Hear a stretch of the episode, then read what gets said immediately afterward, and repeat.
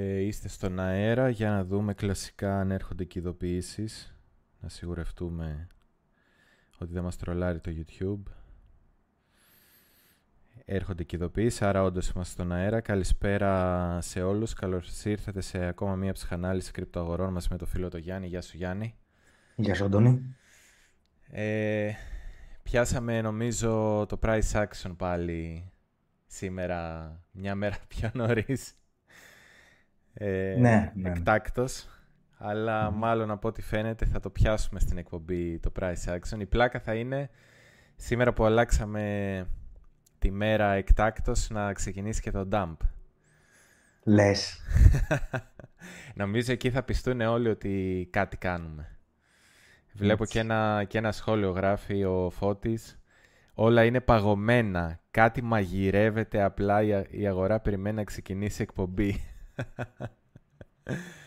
Μπορεί να περιμένει η αγορά να ξεκινήσει εκπομπή.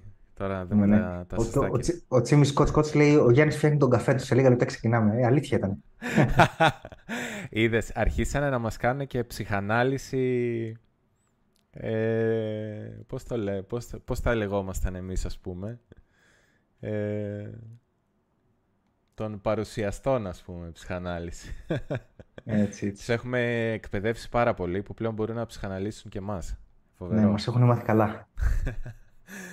Ωραία. Ε, εντάξει, το νέο της ημέρας φαντάζομαι εκτός από τους εξωγήινους είναι ο ε, Core CPI.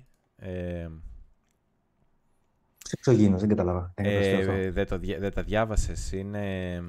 Βγήκε ένα νέο σήμερα. Ε, χθες νομίζω, στο Μεξικό κλασικά. Δεν ξέρω γιατί στο Μεξικό συνέχεια. Που κάνανε unboxing κάτι εξωγήινους. Είχαν δύο κουτιά και τα ανοίξανε και υποτίθεται μέσα ότι είχε κάτι εξωγήινους και έχει τρελαθεί τώρα το Twitter με τους εξωγήινους. Ε, εγώ βασικά... Από πού, από πού ήρθαν τα κουτιά, ήρθαν delivery; δεν ξέρω. Δεν είχαν διακριτικά απ' έξω, αλλά ε, δείχναν, ξέρω εγώ, και καλά ήταν σαν απολυθώματα αυτοί. Τώρα ένα περίεργο πράγμα. Έμοιαζαν πολύ με τον E.T., οπότε αυτός που το έφτιαξε μάλλον έβλεπε πολύ E.T. Ε, είναι boomer μάλλον, από πιο μεγάλη γενιά. Ε, εν πάση περιπτώσει, τώρα η φάση θα είναι να βγει κάνα ωραίο meme coin. Οπότε κάποιος τώρα πρέπει να κάνει καλή ανάλυση γύρω από το θέμα με τους εξωγήνους, να αρχίσει να διαβάζει όλο το Twitter, το Reddit και όλα αυτά. Και να βρει ρε παιδί μου ποια θα είναι η έξυπνη ατάκα με τους εξωγήνους για να τρέξει το ανάλογο shitcoin. Μάλιστα. Θα έχει, θα έχει πλάκα. Οπότε όσοι είναι, ξέρω εγώ, on-chain degens, Μάλλον πρέπει να ψάχνουν στα Dex Tools και σε αυτά κάνα προτζεκτάκι με aliens. Μάλιστα. Για μεγάλωσε λίγο τώρα εκεί πέρα γιατί δεν φαίνεται καλά η γραμματοσυρά. Λοιπόν, πάμε στα σημερινά. Ε, είχαμε Core CPI και ανακοίνωση CPI το ε, yearly, το ετήσιο ας πούμε. Ε, βλέπουμε ότι ελαφρώς πάνω από το forecast βγήκε. Εμείς τα έχουμε πει αυτά εδώ και πάρα πολύ καιρό. Νομίζω ότι από εδώ και πέρα ε, όσον αφορά το CPI θα βλέπουμε λίγο ψηλότερες τιμές, την τιμή να ανεβαίνει και όχι να πέφτει και το είχαμε δικαιολογήσει κιόλας ότι όλα τα κεράκια που βγάζουν το μέσο όρο, τα πολύ μεγάλα είχαν εξαφανιστεί, είχαν μείνει πολύ μικρά. Ναι, στο month over month θα το δεις αυτό. Ε, εδώ. Ναι, ναι. Γιατί μια μπάρα βγαίνει κάθε φορά και μια μπάρα μπαίνει. Τώρα βγήκε μια Εδώ μπάρα. Βγήκε Σεπτέμβριος 23. Ναι. Ε, άρα Σεπτέμβριος του 22. Ναι, βγήκε αυτό το μικρό και μπήκε το μεγάλο. Βγήκε άρα, το 0,1. Ναι, βγήκε, αυτό. Το... Ναι, ναι. Και... Που είναι 0,1 ναι. και μπήκε το 0,6. Και βγήκε και από τον Αύγουστο αυτό που ήταν 0. Ναι, ναι. Ενώ το προηγούμενο πριν από τον Αύγουστο βλέπαμε ότι έπεφτε γιατί φεύγαν οι μεγάλες μπάρες. Φεύγαν οι μεγάλες μπάρες αυτό. Ε, τώρα θα φύγουν αυτές οι μικρές. Δηλαδή εδώ μπορεί να μείνει το επόμενο δίμηνο να μείνει ψηλοσταθερό και μετά Μπα, προς το... μπα αυξημένο θα είναι. Γιατί... Όπως το month over month αυτή τη στιγμή ήταν 0,6, κάτι αντίστοιχο θα είναι και στους επόμενους μήνες. Ναι. Γιατί ανεβαίνει και το πετρέλαιο, ανεβαίνουν ε, γενικά πρώτες ύλες. Εδώ λογικά θα γίνει μεγάλη αύξηση. Δεκέμβρη-Ιανουάρη θα φανεί πολύ, γιατί εδώ ήταν και αρνητικό τον Ιανουάριο. Και εκεί ναι. ήταν που ξεκίνησαν να τρέχουν και πολλοί οι δείκτες.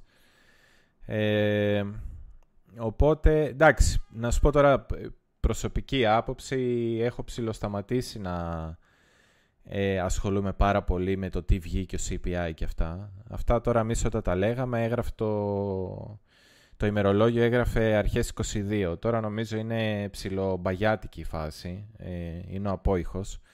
Τώρα ναι, έχει πιο μεγάλη σημασία το τι θα κάνει, αν μιλάμε για μάκρο, ε, έχει μεγαλύτερη σημασία τι θα κάνει το Treasury της Αμερικής, ε, τι θα κάνει υπουργός Οικονομικών η Γέλεν. Ξέρεις, αν θα πουλ... πώς βγήκαν στις αγορές και πουλήσανε T-bills, δηλαδή ομόλογα μικρής διάρκειας. Ε, έχει πιο μεγάλη αξία αν καταλαβαίνουμε ότι έχουν χρήμα ή έχουν κρίση ρευστότητας στην ε, αμερικανική οικονομία, παρά αν τα μάκρο σε σχέση με τον πληθωρισμό είναι καλύτερα ή χειρότερα. Αυτή είναι η δικιά μου ε, εκτίμηση. Ε, αλλά έχει ναι, μία. Σε μεγάλο, σε μεγάλο βαθμό, ναι, σε μεγάλο βαθμό ισχύει. Ωστόσο, ε, οι αγορές, ας πούμε, ειδικά των, ε, των μετοχών, έχουν price, κάνει pricing ε, ε, μειώσεις επιτοκίων, οι οποίες με τέτοια νούμερα προφανώς δεν θα έρθουν φέτος. Ναι. σα ίσα που φέτος συζητάμε για άλλη μια αύξηση. Μάλλον η αύξηση δεν θα γίνει το, το Σεπτέμβριο, γιατί έχουν meeting τώρα 20 Σεπτεμβρίου, αν δεν κάνω λάθος. Ε, η επόμενη, το επόμενο meeting είναι Νοέμβριο και μάλλον το Νοέμβριο θα γίνει η τελευταία αύξηση του έτους. Άρα όχι μόνο θα γίνει μίσο, θα γίνει περαιτέρω αύξηση. Και ναι. κάτι το οποίο έχει αρχίσει τώρα να συζητιέται είναι ότι ενδεχομένως πρώτα συζητιόταν ότι θα αρχίσουν να πέφτουν τα επιτόκια ε, έστω το 24. Λέγανε οι αγορές το 23, αλλά τέλος πάντων έστω το 24, στις αρχές του 24. Τώρα λέμε για το δεύτερο μισό του 24 ή προς τα τέλος και δεν αποκλείεται να γίνει κι άλλη μια καινούργια αύξηση επιτοκίων ε, στις αρχές του 24. Μια ναι. τελική. Ανάλογα με το πώς θα πάει ο πληθωρισμός. Δηλαδή αυτό το narrative που, είναι, που λέγανε πάμε να πάρουμε θέση γρήγορα στις συμμετοχές, γιατί, γιατί ας πούμε, ξέρουμε ότι κάποια στιγμή θα, στο άμεσο μέλλον ας πούμε, θα πέσουν τα επιτόκια, δεν ισχύει.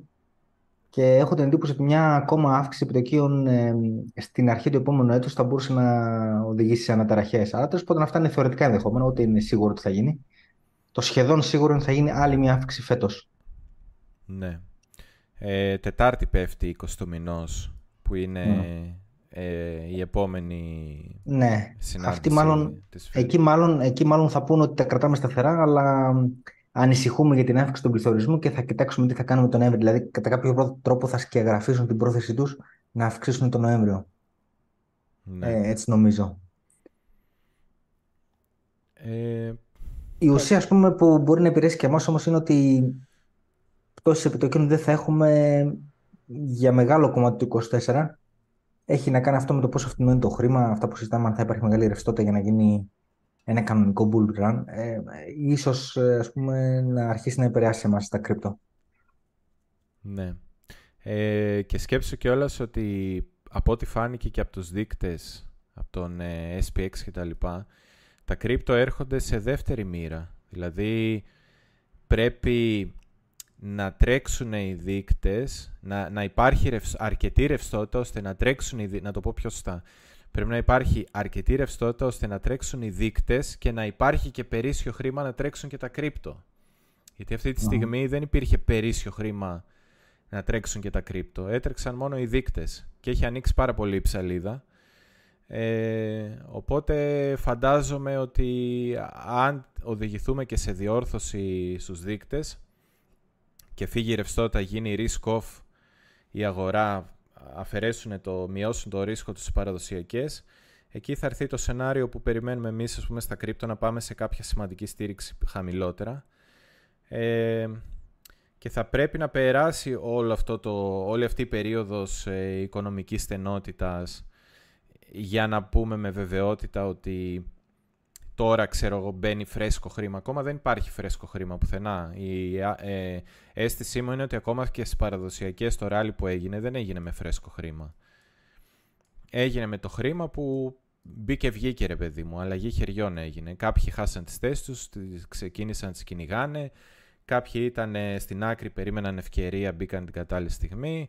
Ε, νομίζω απλά είναι το κυνήγι του θησαυρού εδώ. Για να μπει φρέσκο χρήμα θα έπρεπε να αρχίσουμε ας πούμε, να τυπώνουμε καινούργια υψηλά στους δείκτες και γι' αυτό ε, πιστεύω ότι έχουμε κολλήσει και όλα στη πιο σημαντική αντίσταση και ίσως εδώ να γίνει κάποιο είδους διανομή όπως έγινε πώς ας πούμε στο BTC είχαμε το αντίστοιχο 30 κάπα, 30 χιλιάρικα. Ε, να γίνει κάτι αντίστοιχο εδώ. Τώρα δεν ξέρω αν θα διαρκέσει τον ίδιο, το ίδιο χρονικό διάστημα. Ενδεχομένως όχι, αλλά ε, η αίσθησή μου είναι ότι και στις παραδοσιακές, παραδοσιακές αγορές είμαστε στην περιοχή που ε, όσοι ε, ανακατεύτηκαν τα λεφτά που υπήρχαν στις αγορές αλλάξανε χέρια και τώρα ας πούμε έγινε, έγινε αλλαγή από την κάτω μεριά, τώρα θα γίνει αλλαγή χεριών από την πάνω μεριά. Κάποιοι θα μειώσουν το ρίσκο τους. Αυτή έτσι είναι πολύ γενική εικόνα. Ναι. Ε, ε, πριν πας, πριν πας ναι. στο bitcoin, έτσι να πούμε τις παραδοσιακές, εμένα αυτό έτσι που δεν μου αρέσει, θα ήθελα δηλαδή ε, όλο το φαινόμενο να έχει εκτυλιχτεί μέχρι το τέλος ε, του 2023 και από τις αρχές του 2024 θα ήθελα να βλέπα πτώσεις επιτοκίων, να γίνεται πιο φθηνό το χρήμα, ξέρεις, για να έρθει ρευστότητα και στα κρύπτο. Ναι. Σιγά σιγά μετά τον Απρίλιο έχουμε και το halving να συμπέσει για να έχουμε ένα καλό, μια καλή έναρξη bull run 24, να είναι βατήρας μετά για ένα ακόμα καλύτερα 25.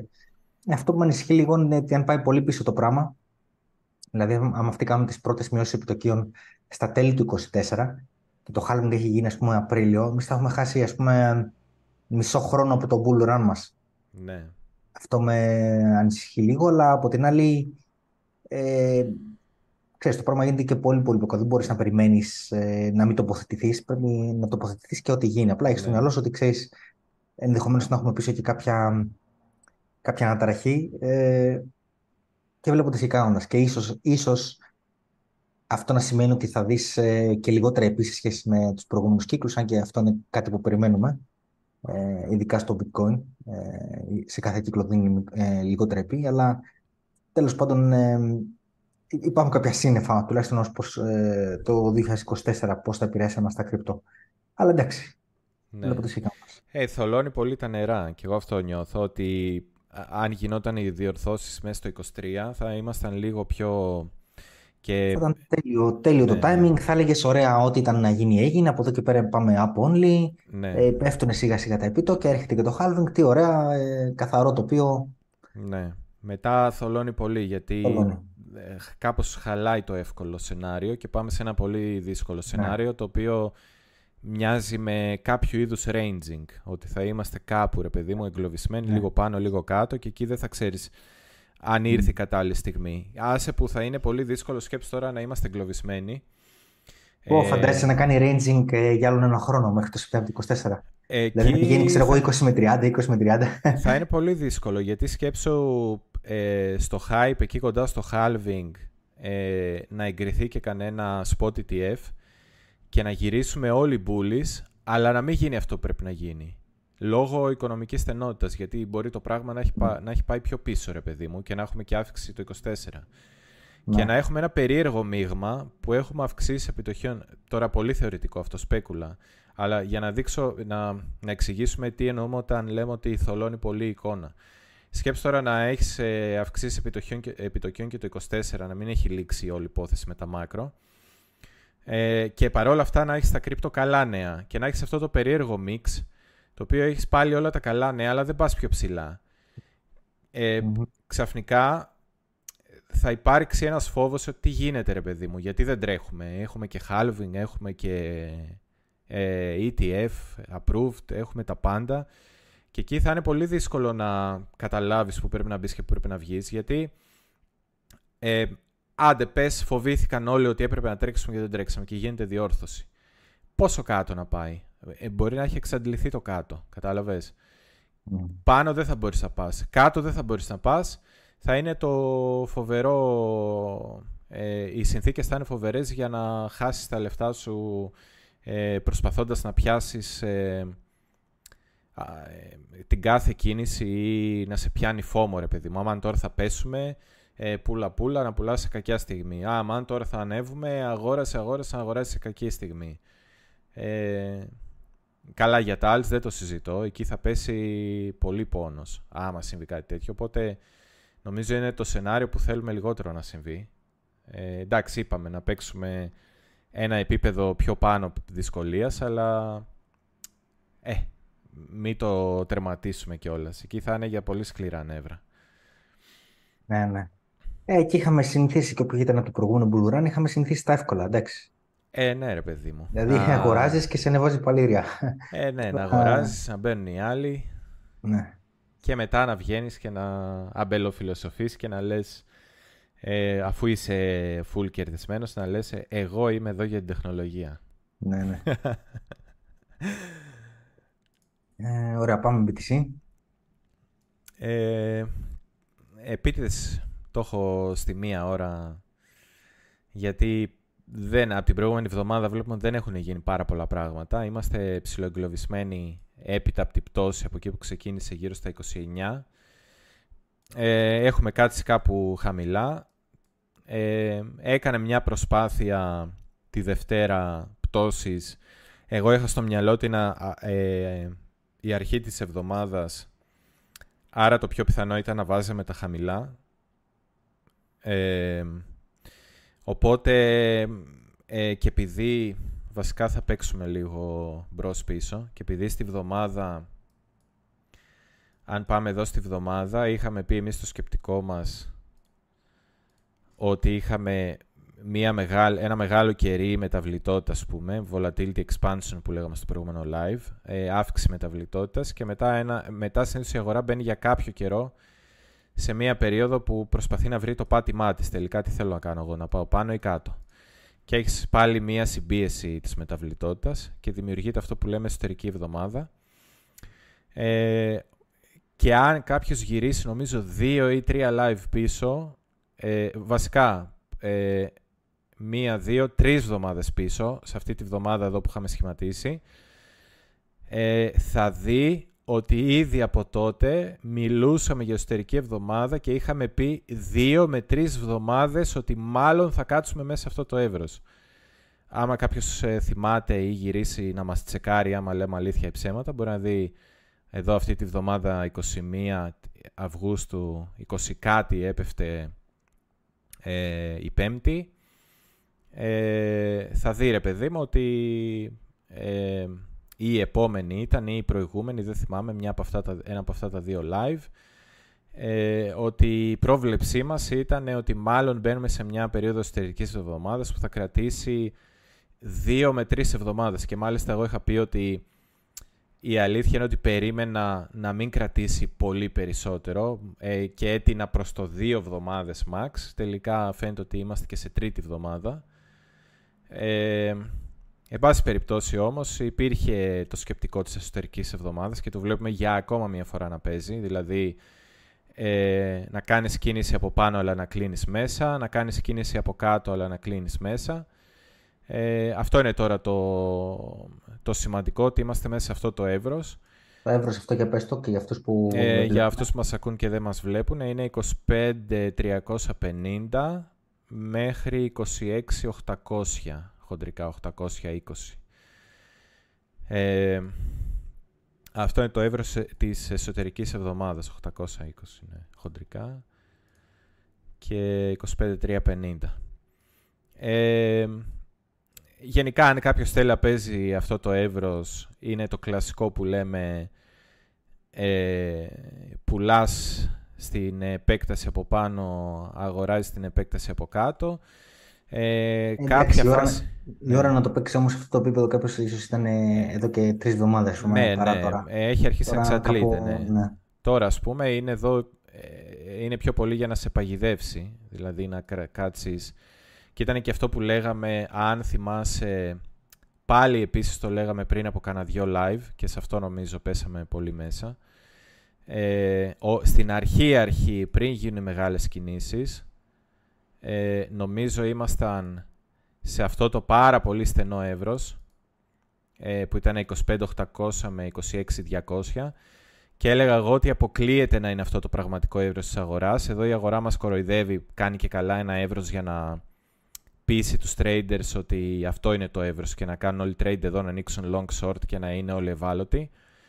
και μάλλον κάποιο άλλο είναι το εύρος. Είχα πάει στο 2 ώρο που γύρισα και τώρα και είχα πάρει το κάτω μέρος της πτώσης και το πρώτο bounce, ας πούμε, την πρώτη αναπήδηση. Και τελικά φάνηκε, άμα δεις και εδώ, ότι η αγορά μας έδωσε μία απόκληση από πάνω. Μας έδωσε, η πτώση αυτή ήταν οριακά μία απόκληση από κάτω και πάλι θα, θα θυμίσω ότι σε ένα live, δεν θυμάμαι ποιο είναι, δύο εβδομάδες πριν, οι πολύ πιστοί μπορεί να, το, να μπορούν να πούνε και ποιο live ήταν. Που ε, είχα πει εγώ ότι αν αγόραζα, ας πούμε, αν άνοιγα long, θα ήθελα ιδανικά να πάμε κάτω από αυτή τη γραμμή, τα 25-200, ε, και να κάνουμε μια αποτυχημένη προσπάθεια να σπάσει για να, για να παίξω αυτό το εύρος. Ε, τελικά, να σου πω την αλήθεια, δεν το πήρα αυτό το long. Ε, προτίμησα να κάτσω απ' έξω, δεν είχα Ούτε Ε, χρόνο και διάθεση να ασχοληθώ πολύ εδώ πέρα. Ε, πάντως το σκεπτικό αυτό ήταν. Ε, έτσι για να τα λέμε όλα, μην ε, το παίζουμε ότι τα παίρνουμε όλα τα trade και τα λοιπά, αλλά το, το σκεπτικό ήταν ε, ε, σωστό. Τώρα από εκεί και πέρα ε, ο καθένας κρίνει αν θέλει να κάνει και το execution. Δεν είναι ανάγκη να παίρνεις όλα τα trades. Ε, έτσι για να είμαστε και ειλικρινείς. Ε, άρα ουσιαστικά είμαστε ε, στα μικρά time frame. Στα μεγάλα time frame είπαμε στη βδομάδα. Η ιστορική εβδομάδα ε, είναι... Το βάλω αυτό με άλλο χρώμα και άλλο πάχος. Η εσωτερική εβδομάδα είναι 25.350 με 26.800. Αν κατέβεις το 2 ώρο έτσι που έχεις λίγο τη λεπτομέρεια την καλύτερη είσαι 25.230 με 27. Τα 27 έχουμε πει σε πολλά live για ποιο λόγο είναι σημαντική περιοχή. Βλέπουμε εδώ ότι η απόκληση ήταν πάνω από τα 27. Ε, έγινε και ένα μικρό παμπάκι ε, την Παρασκευή μετά το live, το οποίο δεν οδήγησε... Α, και κάποιος, ε, ε νομίζω, ε, έγινε ακριβώς μετά το live. Ε, ναι, ναι. Και, και κάποιοι λέγανε ότι το, το πιάσαμε ακριβώς. Ε, γιατί περιμέναμε εμείς ότι από τα deviation που είχαν βγει, αν θυμάσαι από τα bullish deviation, περιμέναμε ότι θα πάμε λίγο πιο ψηλά πριν πάμε χαμηλότερα. Ε, εγώ περίμενα να σου πω την αλήθεια ότι θα πηγαίναμε 27 27-200 και κάπου πεταχτά στο live λέω ότι θεωρητικά υπάρχει στο τετράωρο και το, το κενό αυτό ε,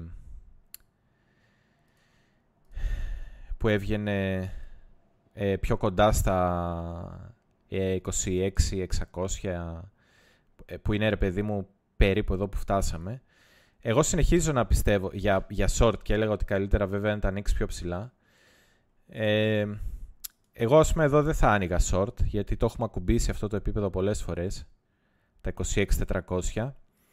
Ε, να σου πω την αλήθεια, παρότι πιστεύω ότι θα συνεχίσουμε χαμηλότερα, έτσι για να ξαναγυρίσουμε στα χαμηλά πλαίσια, αφού κάναμε ένα ρεζουμέ τι έχουμε πει μέχρι τώρα περίπου τι φαίνεται στο weekly σε πρώτη ματιά, θα το ξαναδούμε πιο αναλυτικά και πού είμαστε αυτή τη στιγμή που μιλάμε. Να, για να το κλείσουμε το σκεπτικό, πιστεύω ότι ε, ε, υπάρχουν αυξημένες πιθανότητες ε, να πάμε να δοκιμάσουμε αυτή την περιοχή εδώ 26.827 άντε μέχρι 27.200 το δικό μου ας πούμε ε, πώς το λένε, η γραμμή που ε, θα έπρεπε να σεβαστεί απόλυτα η αγορά για να είναι bearish είναι άντε μέχρι τα 27.400. Δηλαδή από εδώ και πάνω αρχίζεις για μένα και ψηλοαλλάζει η εικόνα.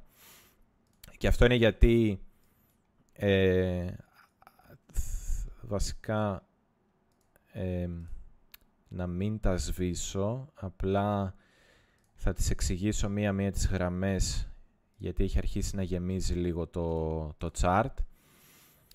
Ε, τι έχουμε εδώ κοντά, πρώτα απ' όλα. Υπάρχει, σε διακόπτω, υπάρχει τώρα ένα tweet που λέει ναι. ότι η FTX πήρε την ε, άδεια από τα δικαστήρια να αρχίσει να πουλάει. Α, να πουλάει τα asset. Ναι, ναι. πήρε την άδεια. Δεν σημαίνει ότι θα, θα πουλήσει σήμερα. Ναι. Σαν νέο το μεταφέρω. Ότι το ε... δικαστήριο έδωσε την άδεια. Ναι.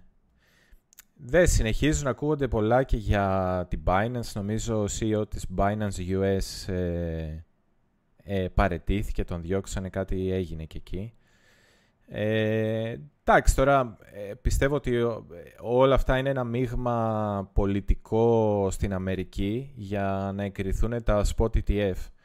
Δηλαδή, ε, μιας που ανέφερες FTX, ότι θα, θα πάρει άδεια να πουλήσει τα assets και η Binance βλέπεις στην Αμερική ότι έχει κάποια θέματα, ε, νομίζω ουσιαστικά αν ακούσουμε κανένα κακό νέο για Binance δεν θα είναι ρε παιδί μου ότι καταραίει το σύμπαν και τρέξτε να σωθείτε. Απλά θα είναι μια πολύ καλή ευκαιρία για αγορά εκεί πάνω στο φόβο όλων.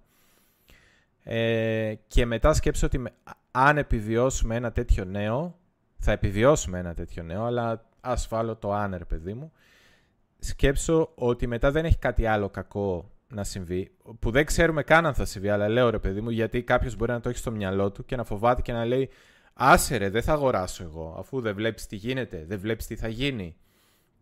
Ακόμα και κάτι να γίνει, ρε παιδί μου, πάλι με την FTX να πουλάει τα asset και μετά να βγει και μια απόφαση για την Binance, ξέρω εγώ, ότι ε, ε, είχε πολλά δάνεια που έβαζε collateral BNB, ε, έπεσαν οι αγορές, δεν μπορεί να τα στηρίξει άλλο το BNB, ε, κάνει κάποιο είδους sell-off ε, για να καλύψει τα, το δανεισμό και δεν ξέρω εγώ τι, όλος αυτός ο φόβος. Άρα πάμε σε FTX νούμερο 2. Όλος αυτός ο φόβος για μένα θα είναι, ε, ε, πώς το λένε, ευκαιρία για αγορά, τίποτα άλλο. Γιατί σκέψω ότι μετά από αυτό πραγματικά δεν θα υπάρχει τίποτε άλλο να συμβεί και θα έχει ανοίξει και ο δρόμος ε, στην Αμερική ε, να εγκριθούν τα spot ETF γιατί ουσιαστικά θέλουν να σπάσουν το μονοπόλιο της Binance. Εγώ αυτό έχω καταλάβει. Εκεί, είναι, εκεί παίζει όλο το παιχνίδι. Η Binance αυτή τη στιγμή έχει περίπου εκτός Αμερικής παγκοσμίως. Έχει περίπου το 80%. Δεν ξέρω αν έχουν αλλάξει τα νούμερα, αλλά πριν... Έχει πέσει, πριν έχει πέσει λίγο. Ε, θα έχει πέσει. Πριν κάνα χρόνο είχε το 80% του volume, ας πούμε, της αγοράς. Ε, τώρα μπορεί να έχουν μοιραστεί λίγο περισσότερο τα πράγματα γιατί μπήκε και η Coinbase πιο δυνατά στο παιχνίδι με τα Spot ETF. Αλλά εγώ καταλαβαίνω ότι θέλουν να σπάσουν λίγο το μονοπόλιο στο χώρο πριν ε, κάνουν θετικές κινήσεις ε, ε, με regulations ή τουλάχιστον με προϊόντα όπως είναι το Spot ETF. Θέλουν να σπάσουν λίγο αυτό το μονοπόλιο. Οπότε κάθε τι που ακούγεται σαν κακό νέο, εγώ πιστεύω ότι ε, που έχει να κάνει με ανταλλακτήρια, πιστεύω ότι από εδώ και πέρα είναι καλό νέο. Ε, αυτά που ήταν να γίνουν, τα πολύ σημαντικά γίνανε. Ε, να σου δείξω να πάρω λίγο το ναι, σέρ έτσι. Ναι, ναι, πάρε, πάρε. Να κάνουμε την παρένθεση και ναι, ε, επαφορμή τώρα και αυτό που λες για το θέμα του ε, της μπάνας μισό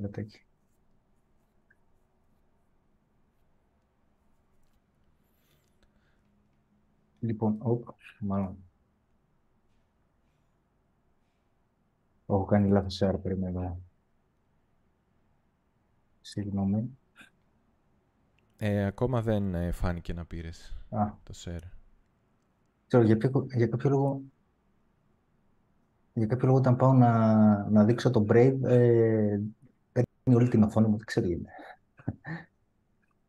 Το λεπτάκι.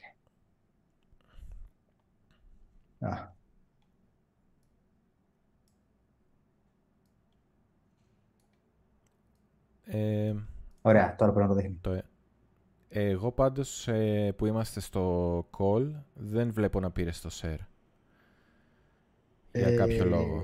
Βλέπω ότι ακόμα κάνω εγώ share.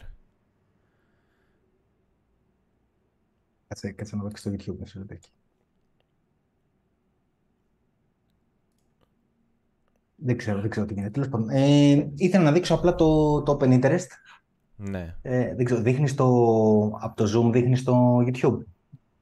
Ε, όχι, απλά άμα πάρεις το share στο, άμα πάρεις το share στο Zoom, ε, θα μεγαλώσω την εικόνα στην οθόνη μου για να κάνω capture την εικόνα ε, και να ε, το, zoom, το Zoom μου δείχνει ότι το έχω πάρει το share, αλλά τώρα δεν ξέρω. Όχι, εγώ βλέπω ότι συνεχίζω και κάνω εγώ. Εντάξει, τέλος πάντων. Είχα, ναι. ε, είχα, έχω ανοιχτό ένα site από την coinalize.net που δείχνει τα open interest. Mm. Ε, να, να, να, να, κάνω stop share άλλη μια φορά και να ξαναπροσπαθήσω. Ε,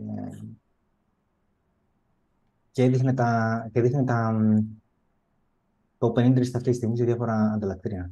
Ε, λοιπόν, να το κάνω άλλη φορά.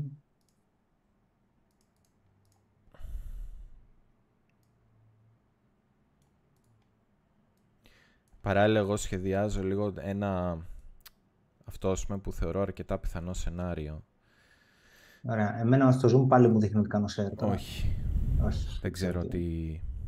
Ωραία. Τι δεν μας θέλει. Τέλος δεν μας θέλει. Ε, εντάξει, ε, βάλε το διάγραμμα του BTC τότε. Εγώ ήθελα να, καταρχήν να πω για το Open Interest. Το Open Interest είναι. Ε, κοιτάω τώρα το Bitcoin. Ε, είναι ο όγκος αυτών που, που παίρνουν perpetuals, έτσι, που ανέβουν long ή, ή short με leverage. Πόσα χρήματα υπάρχουν συνολικά σε ναι, long και ναι. short, ναι. ας πούμε, σε δολάρια; Ναι, ναι, ναι. Στην Binance, μιλάω τώρα μόνο για το Bitcoin, έτσι, Bitcoin με USD, USDT. Ε, στην Binance είναι 3,2 δις, στην Bybit είναι 2 δις, στην OKEX είναι 1,4 δις, Deribit 678 εκατομμύρια και ούτω καθεξής. Δηλαδή, ε, πρέπει να έχει η Binance αυτή τη στιγμή το 40% της αγοράς, 45% κάτι τέτοιο. Ναι. Στα, στα Έχει μοιραστεί δηλαδή. Στα perpetual ναι. έχει μοιραστεί πολύ. Ναι, ναι, ναι. 3,2, ε, ο δεύτερος έχει 2, ο τρίτος έχει 1,4 ε, σε δις. Ε, τέλος πάντων, το πρώτο που θέλω να πω, το δεύτερο ε, σχετικά με το bitcoin, έτσι, για να, ε, ε αφού δείχνεις το, το διάγραμμα του bitcoin, ε, εντάξει, να το συνδέσω λίγο με το τι λέγαμε την προηγούμενη φορά. Ναι, μεν έχουμε τον bias ότι πάμε παρακάτω. Και εγώ και εσύ, ας πούμε, συνολικά σαν εκπομπή το έχουμε εδώ και πολύ καιρό.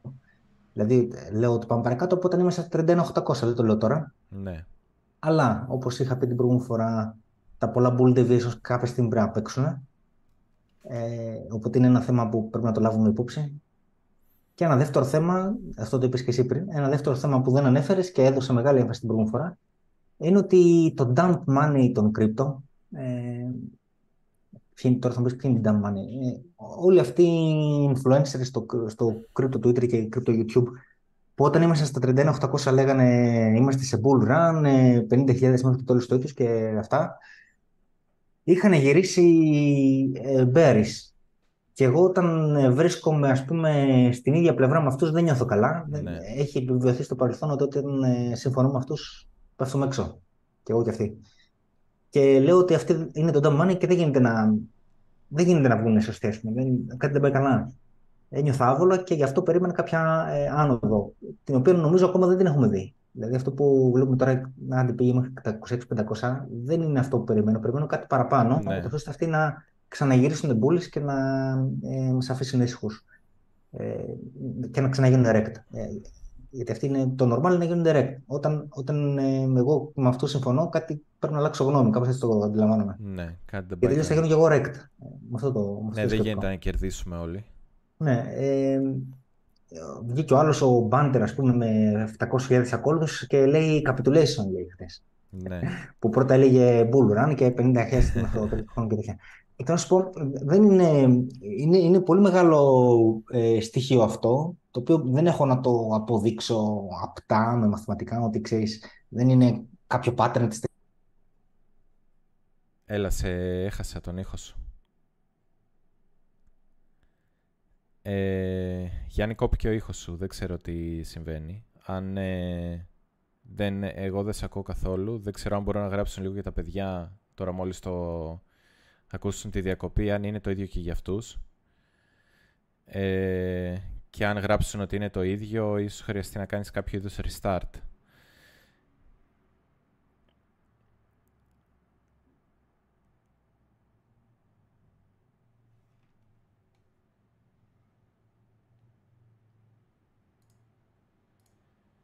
Ο ήχος του Γιάννη κόπηκε, ναι. Ωραία.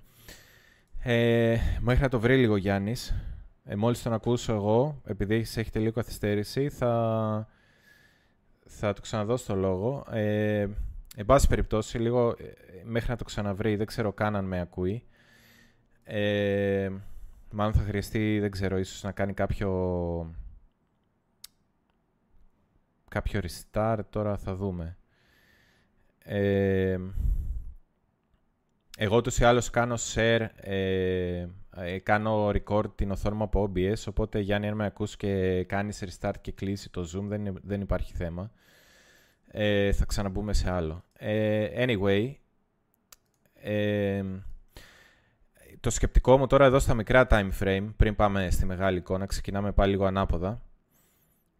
Ε, χάσαμε λέει τον Γιάννη, οι Max προσπαθούν να τον φημώσουν. Ε, είναι μάλλον αυτό που έλεγα και εγώ όταν ήταν να κάνουμε το σημερινό live που λέω ε, διαδώστε πριν το κατεβάσουν.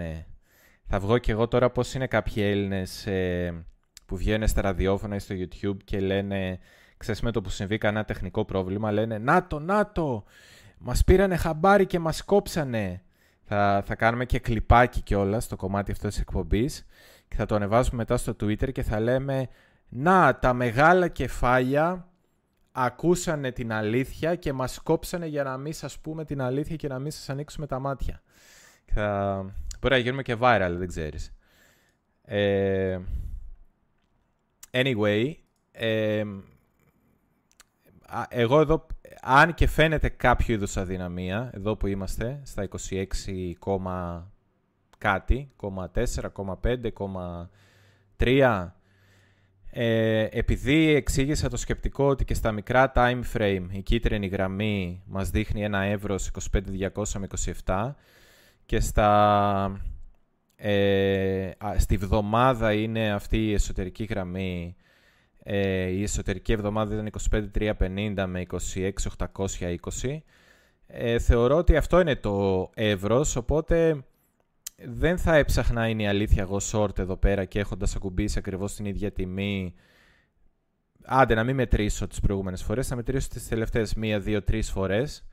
Ε, οπότε ε, το μυαλό μου πάει ότι εντάξει τα νέα του πληθωρισμού και αυτά δεν είναι θετικά παρόλα αυτά οι αγορές δεν έχουν πέσει ε, αυτή τη στιγμή βλέπουμε και τις παραδοσιακές να είναι σε άνοδο και ταυτόχρονα και το δολάριο να κρατιέται καλά, να μην έχει πέσει το δολάριο. Άρα και από τις παραδοσιακές σχέσεις με το δολάριο σήμερα βλέπουμε κάποιο είδους divergence, μια απόκληση, κάτι το οποίο δεν έπρεπε να συμβαίνει, μια ε, παρεκτροπή, δεν ξέρω πώς θα το πούμε.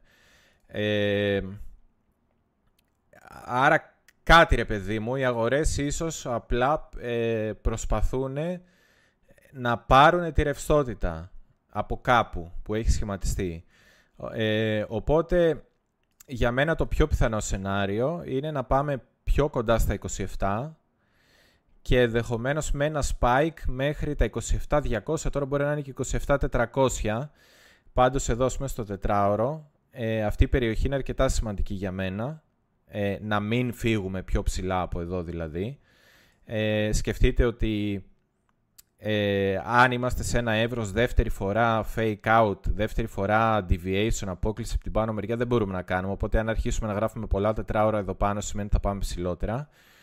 Άρα εγώ σκέφτομαι ότι τα τετράωρα αν θα τα γράψουμε ή τα ωριαία θα τα γράψουμε κάτω από τα 27, κοντά στα 27 και ίσως να υπάρχει κανένα δυο κεράκια τρία, μονόρα, δύο ώρα, τετράωρα, δεν ξέρω, ε, που θα, το πολύ πολύ γίνει ένα spike, δηλαδή μια ε, ε, πώς το λένε, μία απόπειρα να πάμε πάνω από τα 27, να αποτύχει αυτή η απόπειρα και μόλις μπούμε ξανά σε αυτό το εύρος και σπάσουν τα 26.800, εκεί ας πούμε θα είναι το... η επιβεβαίωση ότι τελείωσε η κίνηση και πάμε χαμηλότερα. Γενικά αυτό το, αυτή τη δομή, ε, όταν έχεις μία άνοδο, κάνεις sideways, κάνεις απόπειρα και μετά γυρνάς και σπάς τη δομή είναι από τα πιο συχνά setup για να καταλάβεις ότι το τοπικό υψηλό ας πούμε αναλόγως σε ποιο κοιτάς τετράωρο, ημέρα, εβδομάδα δεν έχει σημασία να καταλάβεις ότι στο time frame, στο πλαίσιο που κοιτάς το υψηλό μπήκε ρε παιδί μου. Είναι πάρα πολλές φορές που βλέπεις αυτή τη δομή και κάποιες φορές έχεις μία πρώτη πτώση, εδώ δίνει την επιβεβαίωση δηλαδή για πτώση και απλά και μόνο για να κλείσει αυτούς που άρχισαν να μπουν short, κάνει αυτό το πράγμα, κάνει ε, μία κίνηση προς τα πάνω, ίσα ίσα στα τελευταία υψηλά πριν, τα, πριν το swing high, πριν το υψηλό που μπήκε, το τελευταίο ψηλότερο υψηλό, το πρώτο τελευταίο ψηλότερο υψηλό, πάει το δοκιμάζει σαν αντίσταση, ε, απορρίπτεται και είναι, αυτό ας πούμε, είναι το καλύτερο short που μπορείς να πάρεις με το μικρότερο ρίσκο. Αν κάνει, αλλά αυτό το δεύτερο σκέλος που έχω εδώ, το βάλω με άλλο χρώμα, δεν ξέρεις πάντα αν θα το κάνει. Αυτό ας πούμε το έκανε όποιος θυμάται ε, την πρώτη φορά που πήγαμε στα 31. Άντε να το δείξω. Ε, το έκανε εδώ. Ε, πήγες δηλαδή ψηλά, έσπασε η δομή. Τώρα αν κατέβω πιο χαμηλά από τη μέρα μπορεί να φαίνεται και πιο καθαρά το μισό. Να το δούμε μήπως μπορούμε να το βρούμε ακόμα πιο ωραίο. Ε, το έχει κάνει πάρα πολλές φορές. Υπάρχουν άπειρα παραδείγματα. Απλά ε, είναι ωραίο να σας δείχνω και από κανένα. Α, και εδώ το έκανε. Εδώ, και εδώ το έκανε τέλεια. Και εδώ το έκανε πολύ ωραία. Δηλαδή, ε, έχεις εδώ sideways, απόπειρα να πας πιο ψηλά, η οποία αποτυγχάνει, μέχρι εδώ έχει σπάσει η δομή. Η δομή ποια ήταν, ήταν αυτά εδώ τα χαμηλά. Σπάει η δομή. Και εδώ έκανε και το δεύτερο σκέλος που δείχνω. Και πού πήγε. Θα βάλω εδώ αυτή τη γραμμούλα.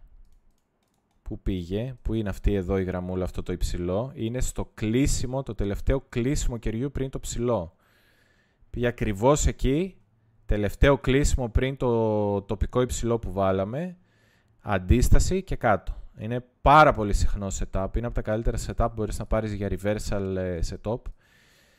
Ε, και βλέπετε ότι μετά, ενώ εδώ μία φορά δεν σεβάστηκε το neckline, ε, τη, αυτό που έπρεπε να λειτουργήσει σαν στήριξη. Εδώ δεν το σεβάστηκε προς το πάνω, δεν το σεβάστηκε και πού το σεβάστηκε το ξαναβρήκαμε. Είναι αυτό που έλεγα στο προηγούμενο live με το όταν έχεις κάτι το οποίο πρέπει να λειτουργήσει στήριξη, αντίσταση και δύο συνεχόμενες φορές δεν το σέβεσαι, μία, δύο, την τρίτη φορά θα το σεβαστείς. Αυτό έγινε εδώ. Οπότε δύο πράγματα τεχνικής ανάλυσης που σας έχω εξηγήσει πολλές φορές. Να και ένα παράδειγμα πολύ ωραίο για να δείτε ότι παίζει. Ε, τώρα αντιστοίχως εδώ που είμαστε. Ε, εμένα θα μ' άρεσε πολύ αυτό το σκεπτικό, να πάμε όχι κάπου κουτουρού. Εδώ είμαστε στη μέση του εύρους, γι' αυτό εμένα δεν μ' αρέσει για short. Τώρα μπορεί όντως να φύγει προς τα κάτω και μετά να βγει κάποιος και να πει καλά, δεν το έβλεπε. Ε, OK, okay. εγώ βλέπω κάποιο είδους αδυναμία εδώ, αλλά δεν μ' αρέσει που είμαστε στη μέση του εύρους.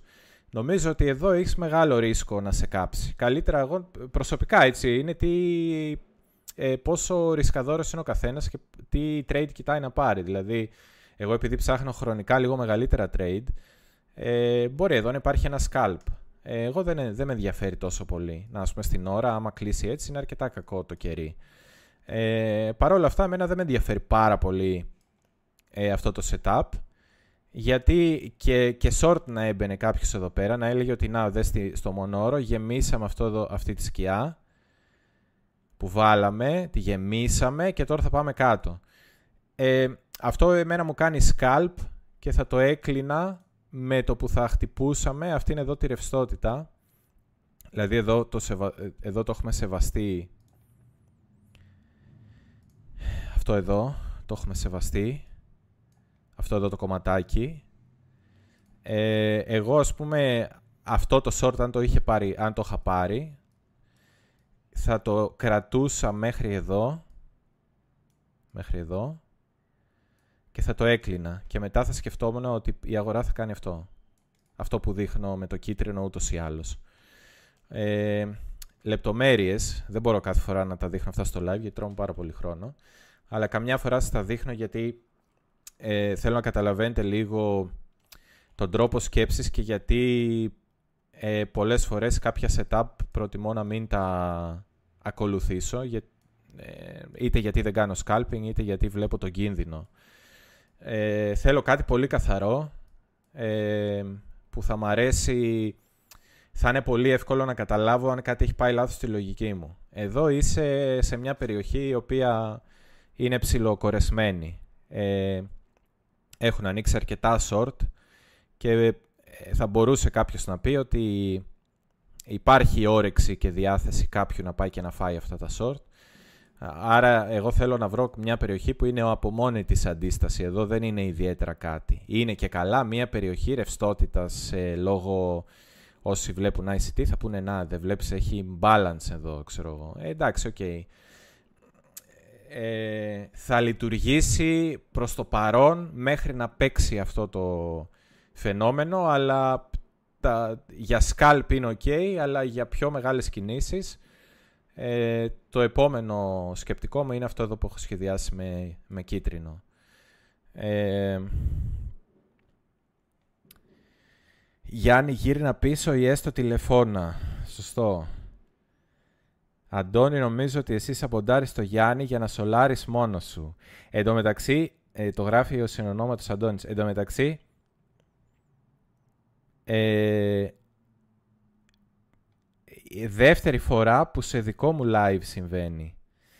Και ελπίζω να μην έχει να κάνει με το γεγονός ότι χθες το βράδυ μου ζήτησε να κάνω Windows Update το PC. Ε, αλλά απ' την άλλη δεν ξέρω, δεν βγάζει νόημα. Πού να κολλάει το Windows Update αφού ξεκίνησε κανονικά εκπομπή χωρίς θέματα. Και αν, θυμάτε, αν θυμάστε την προηγούμενη φορά που είχε συμβεί, κολούσα εγώ πάρα πολύ. Κολούσα το PC μου άπειρα. Τώρα δεν, ε, δεν κολλάει. Και νομίζω ότι ήταν update του OBS και όχι, όχι τον Windows. Οπότε μάλλον άσχετο. Αλλά δεν ξέρω. Θα προσπαθήσουμε σε λίγο να το ξαναβρούμε. Ε, ε, Γιάννη, αν δεν μπορείς να βγάλεις άκρη, δεν ξέρω καν αν με ακούει βασικά. Στείλε μου κάνα μήνυμα στο Discord, θα σου στείλω εγώ. Sorry λίγο, παιδιά. Ε, ε, δεν σε ακούω καν. Δεν ξέρω, σας διαβάζω το γράφω για να νιώθετε και εσείς ότι συμμετέχετε. Δεν ξέρω αν με ακούς. Ε, μπορεί να πρέπει να κάνεις επανεκκίνηση το PC, θα το γράψω με τα ελληνικά PC και να ξαναμπούμε σε call. Έλα μπες στο Zoom. Ε...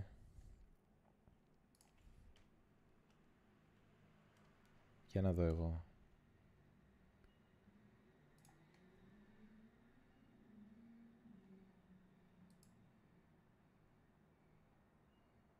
Το, το Zoom τα έπαιξε.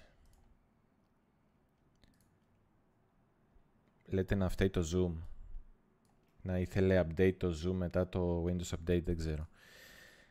Ε, πάντως τώρα που πάτησα εγώ να κλείσει το Zoom, έφαγε σκάλωμα.